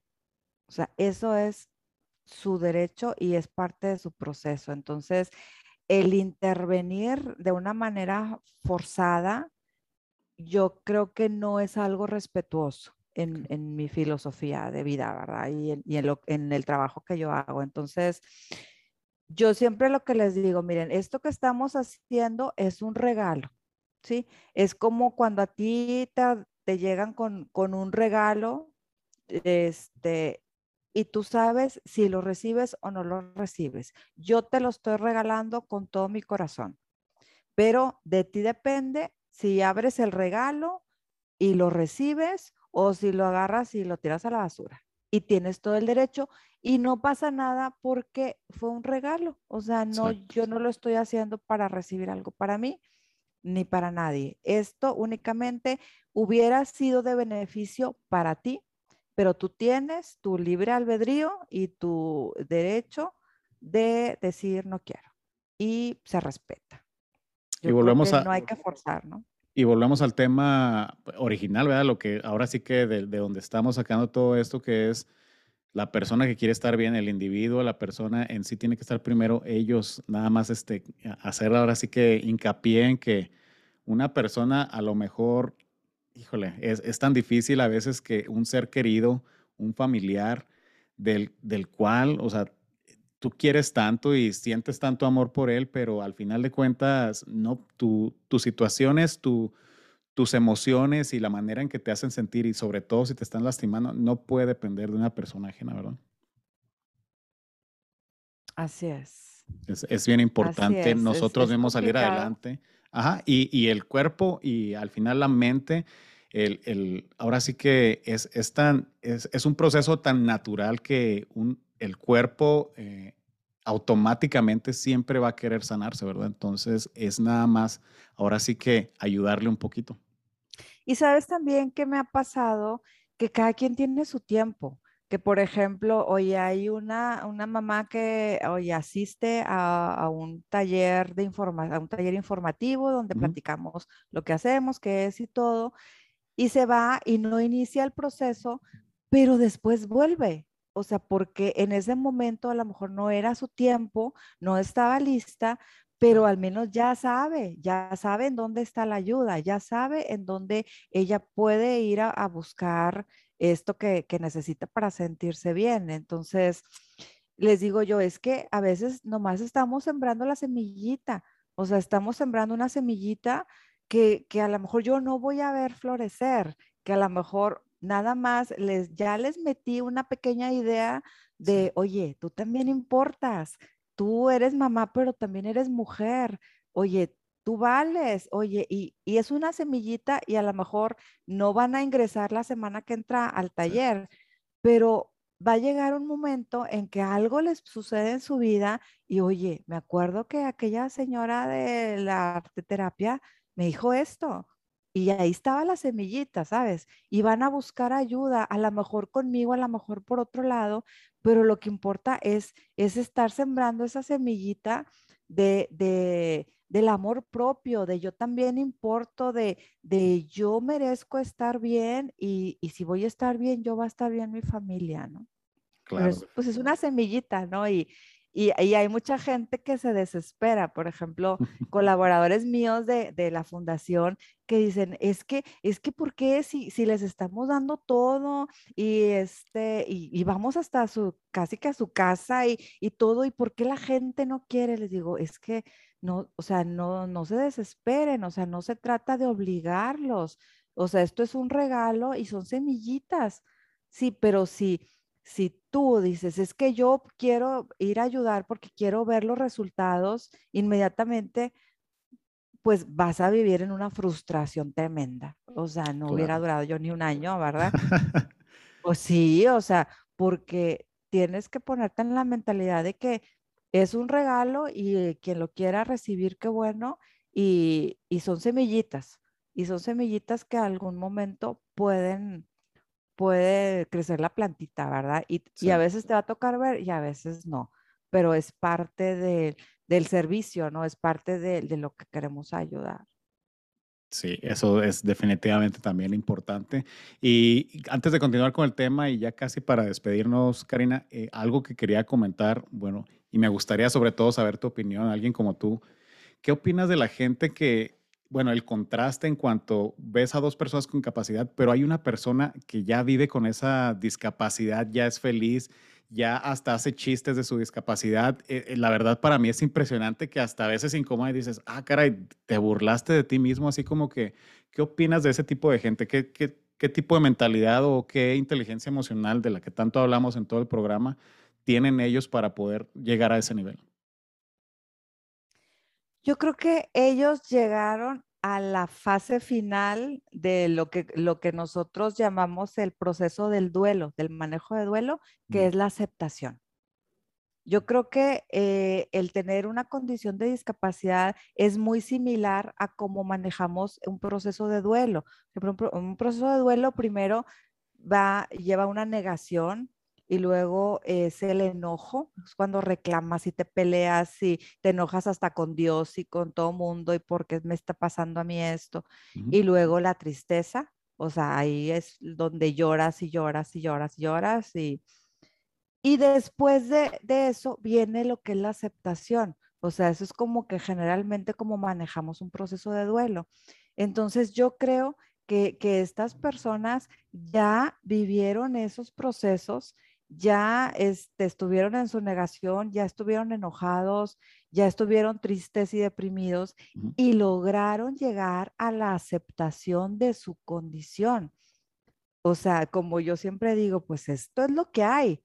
O sea, ¿cómo hacemos una vida bonita con esto que hay? O sea, esto que hay, este hijo que tienes, no lo podemos regresar. O sea, no hay devoluciones. O sea, esto es lo que hay. Entonces, ¿cómo, cómo llego yo a esa aceptación para, para, como dices tú, hasta verlo con sentido del humor, ¿verdad?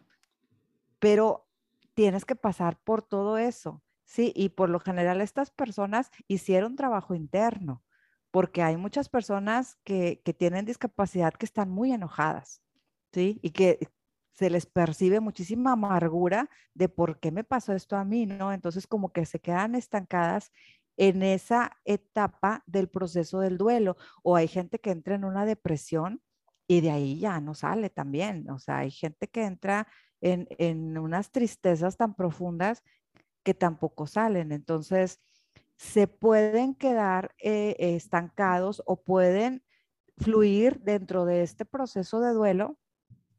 Es un duelo. ¿Por qué es un duelo? Porque es una pérdida de una ilusión, de una idea de una, mm, de una expectativa de, normalidad, de una supuesta normalidad o de una expectativa de, este, de la vida feliz de los cuentos de hadas, ¿verdad? De, es que así, así debe ser la vida para que sea feliz. Es una parte de la vida que no tienes y que pierdes. Así es, entonces eh, es, es muy importante tomar conciencia de ese proceso de duelo y de que es necesario un acompañamiento y un trabajo interno para llegar a la aceptación, ¿sí? Porque hay cosas que no tienen solución, dice un, autor, eh, es que lo que no se soluciona se trasciende. Sí, hay cosas que no se van a solucionar porque en nuestra mente la solución es cambiar a lo que yo quiero que sea. O sea, a lo que yo en mi berrinche digo, esto quiero, esto quiero, esto quiero. Y pues, ¿sabes qué? No. Eso no. Esto es lo que hay. Y bueno, pues está bien. O sea, ¿cómo le puedo hacer para aceptar eso? Y, y les digo yo, vamos a crear una vida, una vida bonita, vamos a crear una vida bonita con lo que tenemos, pero eso se necesita mucho eh, autoconocimiento, mucha mm, eh, aceptación y eh, saber, saber cómo, cómo, cómo poder estar bien si, sin querer cambiar las cosas que no podemos controlar, o sea, todo el entorno. Que, que esté pasando lo que esté pasando, yo tengo las herramientas para poder estar bien. No feliz toda la vida, ¿eh? porque nadie es feliz 24 horas, 365 días al año. O sea, eso, eso no existe y mucha gente está, anda buscando eso, ¿verdad? Y pues eso no existe, no lo va a encontrar.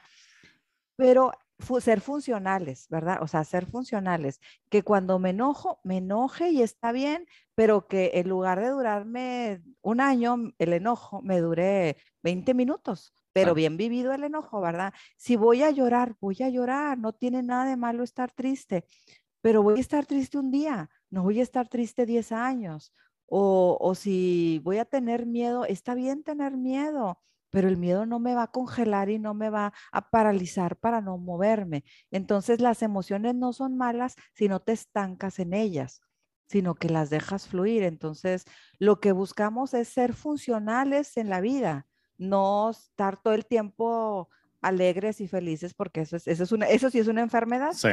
Este, eso no. Entonces, es, pues es, es, educación, esto es educación emocional, es buscar herramientas que me ayuden este, y buscar acompañamiento, ¿verdad? O sea, acompañamiento que yo me sienta que sí me está sirviendo, ¿no? No el que le sirvió a mi comadre, ¿eh? porque eso sí es bien típico de que la comadre llega, no, hombre, ve con esta señora de que quién sabe qué te hace, o sea, no, cada quien tenemos que hacer introspección para ver qué es lo que estamos necesitando y qué es lo que nos sirve. O sea, no es lo que le sirvió a la vecina ni a la comadre, o sea, no, es voy a buscar lo que me sirva a mí para estar bien yo y hacer mi trabajo interno, ¿verdad? Sí, cada persona es diferente y algo en lo que también estamos de acuerdo es que, eh, y bueno, lo que siempre he dicho desde hace mucho tiempo es que cada situación en la que atraviesas en la vida es una lección, ¿verdad? Y si no la aprendes, yo estoy seguro, 100% seguro me consta que cuando no aprendes, cuando no aprendes o no resuelves algo que ya te pusieron enfrente, lo vas a volver a pasar. Entonces, que e, es. aprovechar la oportunidad y resolverlo ahí mismo, ¿verdad? Porque se te va a volver a repetir y no vas a saber nuevamente cómo resolverlo y te lo va a estar repitiendo la vida. Entonces, al final de cuentas son aprendizajes y si hay algo que te está haciendo sufrir o te está haciendo daño, aprender de ello porque te doy la premisa, no se va a ir, va a volver a pasar y vas a tener nada más la experiencia de cómo resolverlo más rápido y más fácil y no estancarte como lo comentabas.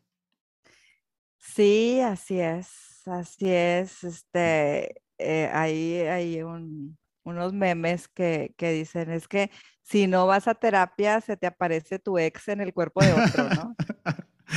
O sea, es, lo mismo, ¿no? O sea, tienes un problema de pareja, lo dejas, pero si no trabajas en ti, o sea, vuelves a buscar una persona igual, exactamente igual, y le vuelves a echar toda la culpa al otro de tus problemas, porque es proyección tuya, ¿no? Y, y si no vas a terapia, pues se te vuelve a aparecer en el cuerpo de otro.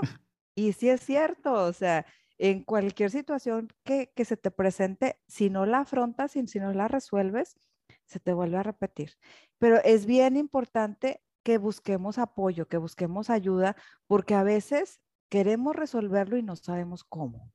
Sí, porque nadie nos enseñó. O sea, yo quiero resolver esto, pero no sé cómo, ¿no? Entonces, vamos a abrirnos a la posibilidad de buscar ayuda. No tienen que ser psicólogos, hay muchas terapias, hay muchas, hay libros incluso. Ahorita hay una cantidad de cursos online o sea, muchísimas cosas. Gratis. Pero hay que buscar ayuda si no sabemos cómo. O sea, es que hay, de verdad, o sea, hay, hay todo ahorita a la mano. La cosa es que querramos hacerlo y que, y que tengamos la disponibilidad. Y que, ¿sabes que También muy importante, que dejemos la victimización de que yo soy víctima de la situación o de que me hicieron, sino que, que yo tome responsabilidad porque cuando yo tomo responsabilidad es cuando yo me empodero y encuentro la solución y tengo la fuerza para poder implementar esa solución y hacer los cambios en mi vida que yo quiero. Porque si yo me sigo sintiendo víctima, ya sea de otra persona o de mi familia o de mi situación o, o de hasta, no sé, ¿verdad? Gente que piensa que un castigo de Dios o mil cosas, ¿no? O sea, cualquier cosa que te haga sentir víctima te quita el poder. En el momento en que tú te identificas como, como víctima, estás perdiendo todo tu poder. Entonces, cuando tú quieres trabajar y resolver alguna situación en tu vida, lo primero es tomar responsabilidad. Mira, yo, yo soy bien dura, o sea, cuando llegan conmigo al consultorio, lo primero, lo primerito que les digo, a ver, vamos a, aclarar una cosa. Tú estás consciente que tu situación de vida actual es la es el resultado de las decisiones que has tomado en tu vida. Oye, si me dicen que sí, no, hombre, este es pero material para terapia, súper bueno. Pero cuando te dicen que no, no puedes hacer nada, porque cuando tú te sientes víctima, tú vas a querer que las demás personas cambien, no tú. Tú vas a querer que el gobierno cambie, que la pandemia se acabe, que, o sea, todo lo que no puedes controlar cambie y tú no. Entonces, necesitas tomar responsabilidad para que funcionen las terapias, para que funcione todo. O sea, decir, oye, sí, o sea, yo estoy aquí porque yo decidí. Si decidí de manera equivocada o acertada, o bien o mal, o lo que sea, al final todo fue aprendizaje y yo lo quiero, o elijo verlo de esa manera, entonces, no, pues ahí sí, hasta ahí sí puedes trabajar. Pero sí, no, pues es que es que mi marido, Karina, es que qué barbaridad con mi marido. Pues sí, mi reina, ¿quién lo escogió? en ese caso, pues es que sí, o sea, y no se le quita responsabilidad a lo que hace el marido, no, pero en la terapia no se arregla el marido, o sea, el, el, tus, tus cambios vienen de que tú tomes responsabilidad de lo que, de lo, de todas las decisiones que tú tomaste, no como culpa, eso es bien importante señalarlo. No para que te sientas culpable de que, híjole, sí es cierto, pues es que yo me casé con este, ¿verdad? O sea, yo a ver qué hago. No, o sea, no como culpa, o sea, sino como responsabilidad, que es algo bien diferente. Y es lo que nos va, nos va a sacar de, de la situación dolorosa que, que podamos estar experimentando, ¿no? Sí, una, una de las preguntas que a mí se me quedó muy grabada una vez que estaba leyendo uno de los libros eh, que, que, me recomendaron es, eh, te preguntaban, ¿quieres tener la razón o quieres estar equivocado? Yo, no, pues quiero tener la razón, ¿verdad? Pero cuando cambias el cuestionamiento de ¿quieres tener la razón o quieres tener crecimiento? Cambia la perspectiva. Entonces, no es equivocarnos, no es estar bien o estar mal, es este, ir aprendiendo, es la experiencia. Así es, pues es que la vida es a prueba y error. O sea, necesitamos hacer un intento y nos equivocamos y pues ni modo, va atrás, intento de otra manera. El problema es que no queremos equivocarnos. Y aquí también este, tiene algo de responsabilidad nuestro sistema educativo, porque nos educaron a que siempre nos están calificando. O sea, si haces algo, alguna, alguna clase, alguna materia, entonces te van a hacer un examen y en ese examen vas a tener una calificación. Y si tu calificación es baja, no solo quiere decir que no aprendiste lo que, lo que venía en esa materia, sino que eres tonto o eres tonta o no eres suficientemente inteligente. Entonces, estamos con un miedo a equivocarnos, porque aparte, digo, ahorita ya no, ¿verdad? Pero antes, o sea, los papás hasta te pegaban si reprobabas en la escuela, o sea, te regañaban, te castigaban. Ahorita no, y aparte ya nadie reprueban, pero nos queda esa idea en la mente de, de la tachita y la palomita, de que voy a hacer todo lo que esté en mi alcance para no equivocarme, porque equivocarme volvemos a nuestros recuerdos de la infancia, que fue donde se nos programó toda eh, nuestra mente, equivocarme significa o castigo, o que no soy suficiente, o que valgo poco, o entonces no me quiero equivocar. Entonces ahí hay un miedo a equivocarse. Y luego cuando te equivocas, según tus criterios, ¿verdad? No, no según el mundo, según tus criterios, porque somos los peores jueces de nosotros mismos. Cuando me equivoco según mi criterio, entonces, no, pues es el drama total, ¿verdad? Porque, híjole, ¿por qué hice eso? No debía haber hecho eso. Es que fue el error más grande de mi vida, ¿no? Escuchas a gente decir esas cosas. Y no, o sea, no es un error, es un aprendizaje. Ahorita está comprobado, oye, cuando tú haces un examen y te equivocaste en el 40% de las preguntas, el, tu, tu enseñanza va a estar en lo que te equivocaste. Entonces, realmente el valor está en lo que te equivocas, pero estamos enfocados en que nuestra autoestima viene de calificaciones, porque esa fue nuestra infancia. Entonces, ahorita las calificaciones vienen de otros lados, ¿verdad? De que, a ver, si me porté bien con, no sé, tal persona o estoy cumpliendo con los estándares de la sociedad y de entonces, ah, palomita, ¿verdad? O sea, todo está bien. Pero si me equivoqué, en lugar de procesarlo como un aprendizaje y decir, oye, pues qué bueno que me equivoqué porque aprendí que por ahí no es. Me afecta a mi autoestima, me regaño y luego me castigo porque somos jueces, pero también somos verdugos. O sea, yo me ejecuto sola porque hay mucha gente que dice, es que porque siento que me estoy autosaboteando, que tengo muchas cosas buenas y no las logro. Esos autosabotajes es que tú te equivocaste, te juzgaste, te condenaste y ahorita te estás haciendo cumplir una sentencia. O sea, te estás castigando solo. Entonces, es, es, es complicado, o sea, porque hay que, hay que desaprender eso que nos enseñaron y ver los errores no como errores. Yo siempre, a mí me gustan las analogías, ¿no? Entonces yo, yo siempre les digo, miren, imagínense, la vida es un laboratorio donde haces experimentos. Entonces, hoy vamos a hacer un experimento y hay un resultado esperado, ¿sí? Siempre tenemos un resultado esperado o una expectativa. Entonces, a veces llegamos a ese resultado esperado y a veces no. El problema es que cuando no llego al resultado esperado, e inmediatamente en mi mente entra fracaso, error, mal, tacha, en lugar de, pues fue un experimento donde el resultado no fue el esperado, pues nada más hay que volver a intentar el experimento con otros ingredientes o con más tiempo o con le cambias la receta y puede ser que otra vez no te dé, ¿verdad? Pero vas para atrás, o sea, pero es una, es una, una manera de ver los errores o los fracasos como, pues es que esto es un laboratorio de experimentos y tenemos que intentar. ¿Por qué? Porque lo que está sucediendo es que estoy evitando fracasar, entonces estoy evitando intentar, entonces estoy evitando vivir.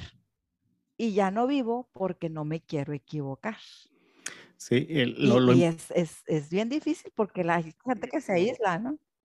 Sí, y lo, importante es analizar. A veces es, eh, uno piensa que el aprender de, de, un error es este, solo, ah, ok, no lo vuelvo a hacer. No, espérame, ¿qué fue lo que llevó a ese error, verdad? O sea, ¿qué, ¿qué, me llevó a tomar esa decisión que a la próxima debo pensarlo mejor? No es nada más, esta vez salió mal, ok, lo voy a hacer lo contrario. No, no, no, a lo mejor hiciste cosas bien, pero es nada más, ahora sí que identificar los detalles y, analizar y, volver a aprender de qué te llevó a esa decisión, ¿no? Y ahorita que comentabas lo de la escuela, Karina, eh, de lo de las tachitas y las palomitas, y es efectivamente eh, la calificación lo que está, yo creo que lo que está dañando, porque dice, no recuerdo el autor, pero dicen, si calificas a un pez por su capacidad de volar o a un pájaro por su capacidad de nadar, pues los dos los dos prácticamente son, son idiotas, ¿verdad? Pero eh, no es así. Y te comentaba hace rato de, la plática que teníamos precisamente del sistema educativo con, eh, eh, con, mis amigas. Y es que el sistema educativo ahorita no se adapta a las necesidades de la vida, pero yo no estoy diciendo que el sistema educativo esté mal o que no sirva para nada. Hay que tomar también las cosas buenas de, de, de en sí la escuela, ¿verdad? El aprendizaje. Si si cumpliste todas tus tareas durante el ciclo escolar, no quiere decir que seas el mejor alumno. Aprendiste a tener disciplina en las tareas que se te asignaron. Eso sí lo puedes trasladar a otras, a otras etapas, bueno, a otras situaciones de la vida.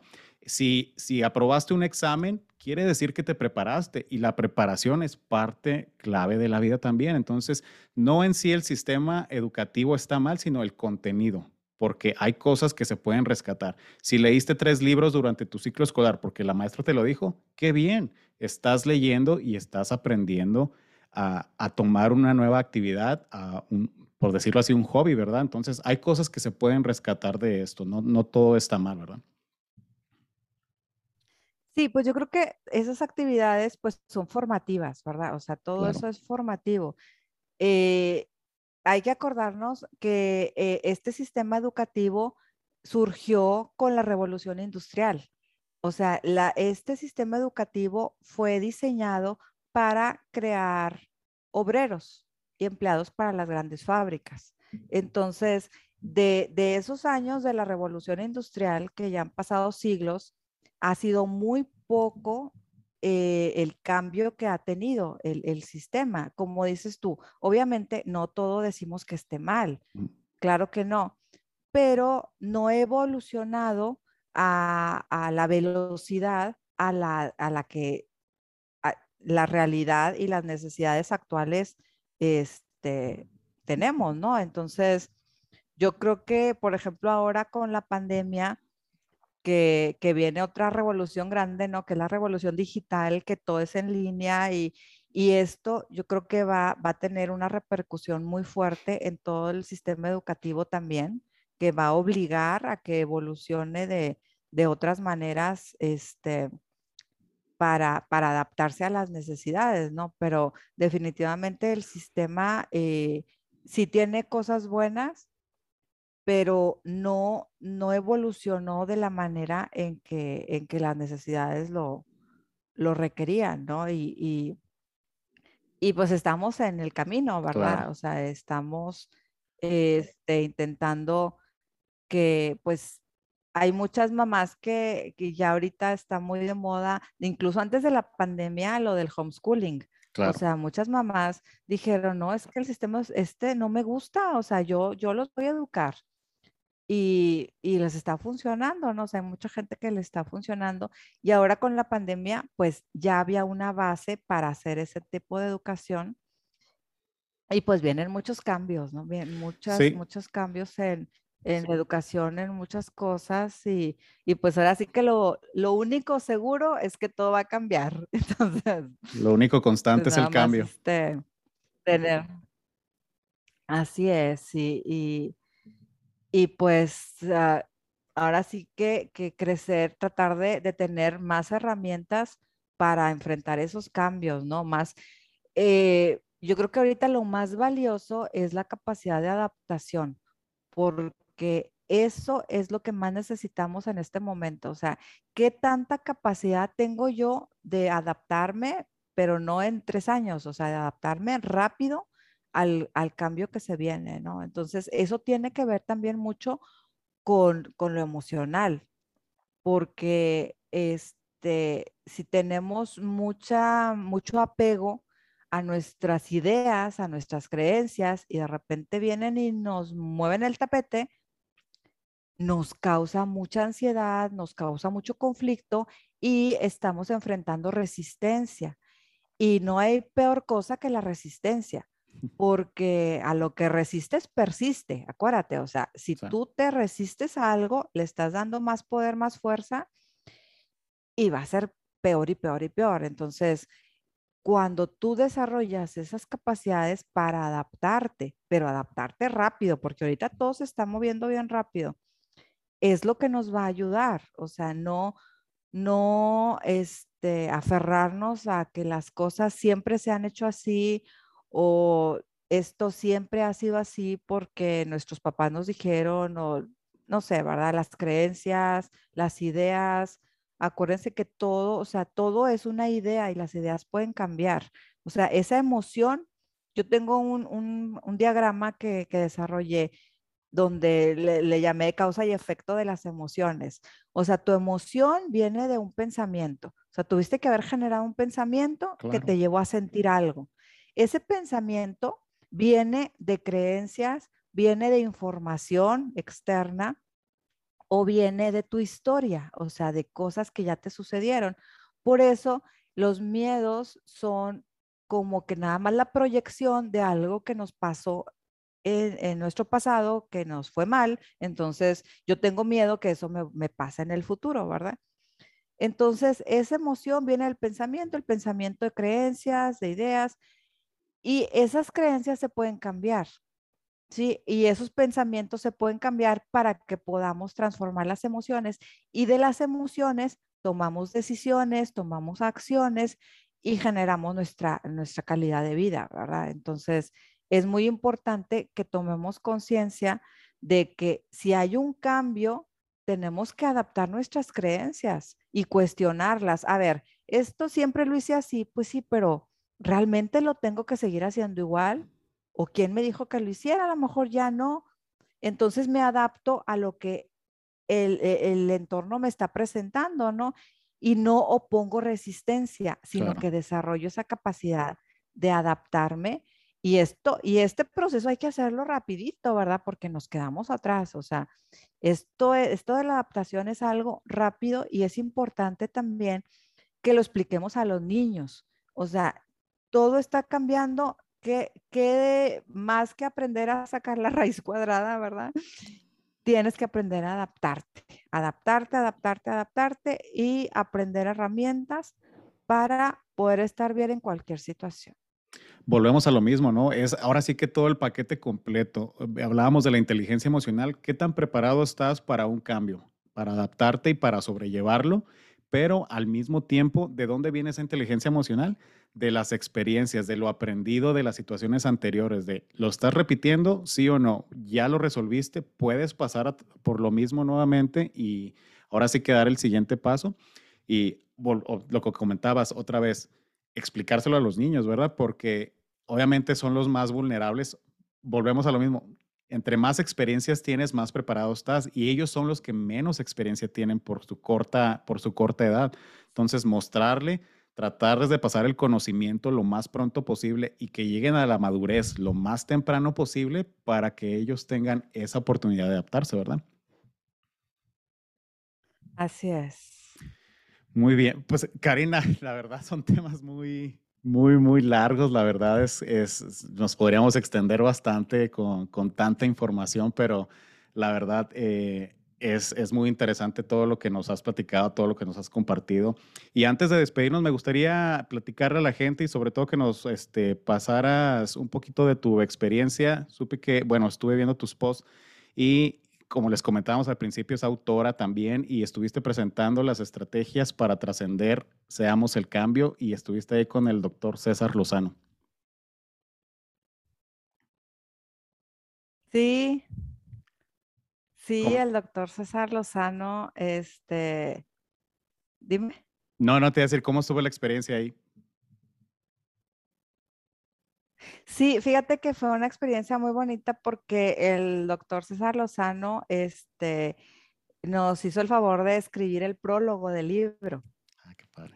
Entonces, sí, fue una experiencia muy bonita porque, bueno, pues él leyó todos los capítulos y este, pues nos, nos dio su opinión y este, escribió el prólogo y pues también estuvo ahí en, la, eh, lo que fue el evento de la presentación del libro, este, que pues ahora sí que andamos en lo mismo, ¿no? O sea, todo que son los temas de desarrollo personal que, que, pues que él maneja, este, pues está totalmente en sintonía con, con las cosas que nosotros hacemos, ¿no? O sea, todo es, es eh, con, con la idea y con el objetivo del trabajo interno, ¿no? Del desarrollo personal y, y, pues sí, fue una experiencia muy, muy, muy padre con el doctor César Lozano, muy simpático, ¿eh? muy, muy, muy gente, muy, muy raza, como dicen aquí en, Monterrey, ¿no? De, este, nada, no creas que así de que, este, nada, nada diva, como dicen, no, no, o sea, él bien aterrizado, bien raza, bien, bien buena onda. Oye, es que tantas conferencias que ha dado y la, manera en que habla, uno piensa, no, este, este, este señor pues trae otro nivel, ¿verdad? Ni a hablarle del respeto, pero dices que es bien raza y buen buena gente, que pues habla mucho del tema que trae también, ¿verdad? Va, va en, eh, ahora sí que de acuerdo a lo que, a lo que él explica.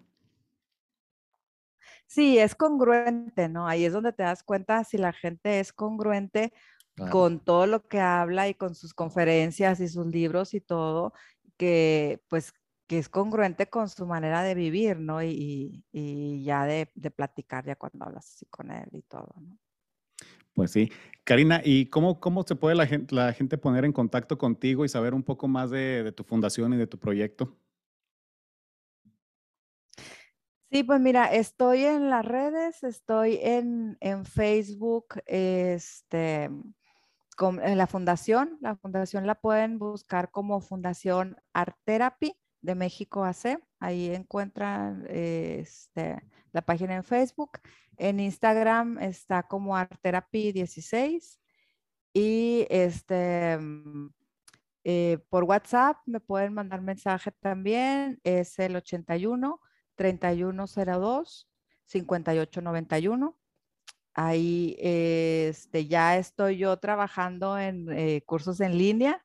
Hay que también este, adaptarse Hablando de al mundo digital. Sí, ya estoy este, trabajando en, en la generación de, de, talleres en línea, ¿verdad? Porque pues es que hay que adaptarse, ¿verdad? Hay que adaptarse y, y tratar de llevar el mensaje y tratar de ayudar a más personas, ¿verdad? Porque pues ahorita lo que eran, lo que yo hacía de talleres presenciales, grupales, pues ya, ya no se puede, ¿no? Entonces, estamos trabajando, traemos un proyecto.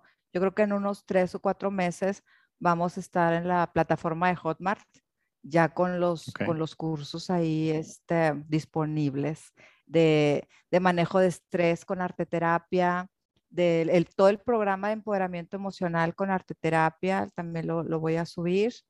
Y pues lo que se nos vaya ocurriendo, ¿verdad? De todo, pues es que la arteterapia no tiene límite, ¿verdad? Y este, incluso para adultos mayores, para niños, para adolescentes, hay actividades específicas que pues, pues podemos ayudar con materiales bien sencillos que puede comprar cada quien en su casa y, y hacer el, el trabajo y les va a servir.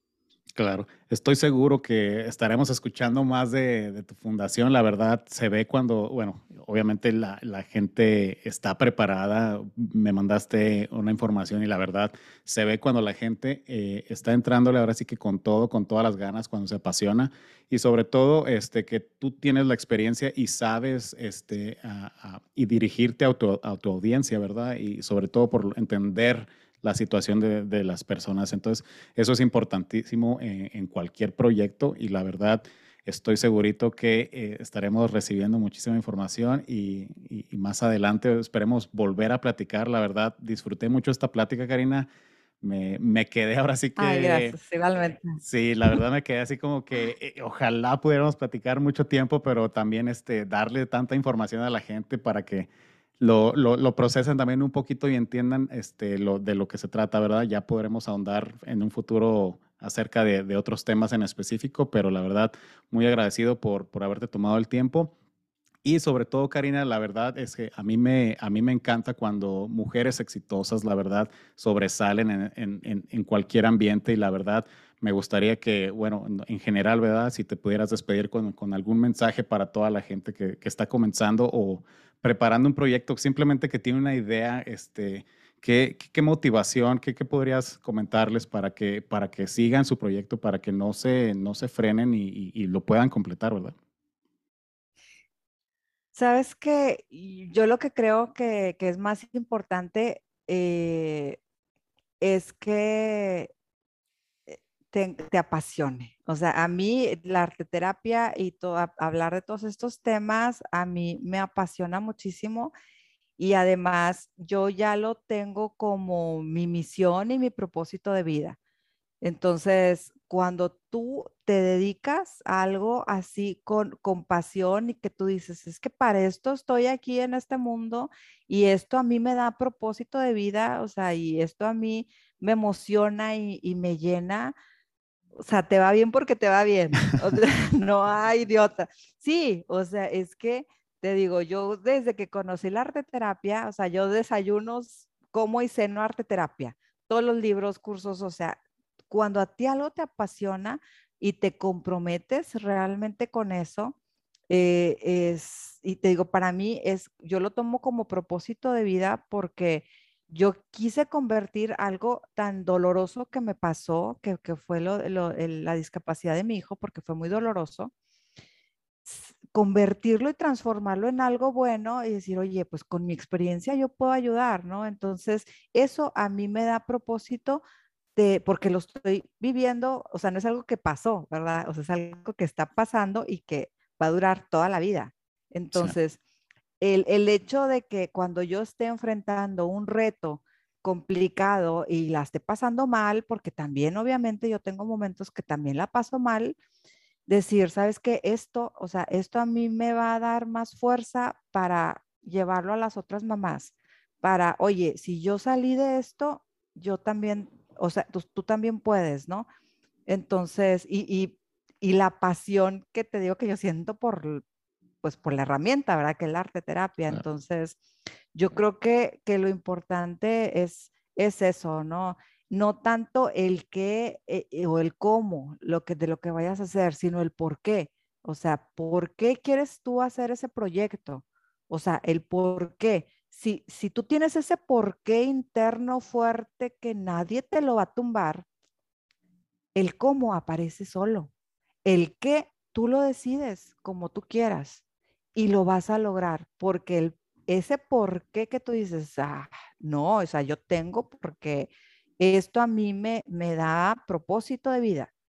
Entonces, cualquier obstáculo que se te presente, cualquier cosa que te digan, cualquier, no te va a importar y tú vas a seguir, vas a seguir y vas a seguir y vas a llegar hasta, hasta donde te lo propongas, ¿no? Yo creo que esa es la experiencia que, que, yo puedo compartir, ¿no? Sin decir, o sea, digo, yo no digo, ya llegué al, a la cima, ¿verdad? Porque siempre hay retos nuevos, como les digo, ahorita la pandemia vino y nos movió todo y al rato llega otra cosa, o sea, esto es un mar que a veces está en calma y a veces vienen las olas y hay que estarle navegando nada más. Pero si tú tienes un porqué, así bien claro de, de tu proyecto, no importa si te digan, ay, pues es que es mujer o, o si no tienes dinero, todo aparece solo, aparece solo. Y sobre todo cuando lo que tú quieres hacer ayuda a otras personas tiene, o sea, como que se llena de una energía y una fuerza que, que como que el universo solo te pone todos los medios, ¿no? Qué importante mensaje, Karina. Qué importante, la verdad, mensaje. Yo creo que... Este, y creo que les, les va a llegar directito a, todas esas personas que a lo mejor están pensando en comenzar algo y, la verdad, este, es, es, es, la inspiración al final de cuentas también la que nos ayuda a, eh, eh, este, a, seguir adelante, ¿verdad? Y como tú lo comentabas, también es importantísimo dejarse ayudar. Eh, cualquier coach, cualquier mentor, cualquier ideal, todos necesitamos de ayuda y de una guía que nos permita ayudar y ayudar a la demás gente. Así es, hay que pedir ayuda, no pasa nada. Karina, pues muchísimas gracias. La verdad, te, otra vez te agradezco nuevamente el tiempo y la atención y pues no estaremos poniendo por ahí tus redes sociales para que la gente se ponga en contacto. Las van a estar apareciendo ahí, ahí abajito en los, en, los, en los subtítulos, perdón. Y este, pues no me queda más que agradecerles a toda, a toda la audiencia por haber sintonizado una vez más el episodio. Espero les haya gustado y nos estamos viendo a la próxima. No olviden suscribirse y seguirnos en nuestras redes sociales y nos vemos a la próxima. Muchísimas gracias amigos.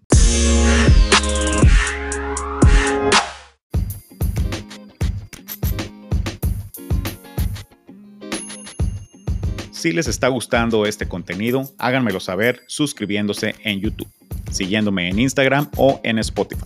También dale me gusta a la página de Facebook, mándenme sus sugerencias. Si conoces a alguien que tiene una historia que contar, alguna duda de algún tema, déjanos platicarlo con algún experto para resolver todas tus dudas. No lo olviden, platicando de todo, aquí con Rigo.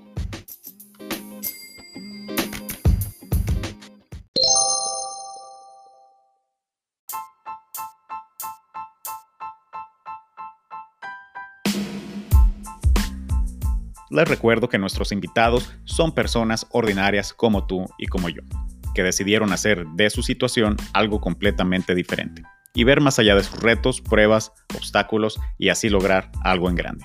Espero te lleves alguna de esas lecciones y te pongas en marcha a lograr lo que quieres. No te preocupes por lo que esté sucediendo en este momento. Es temporal, mañana será diferente. Te espero a la próxima.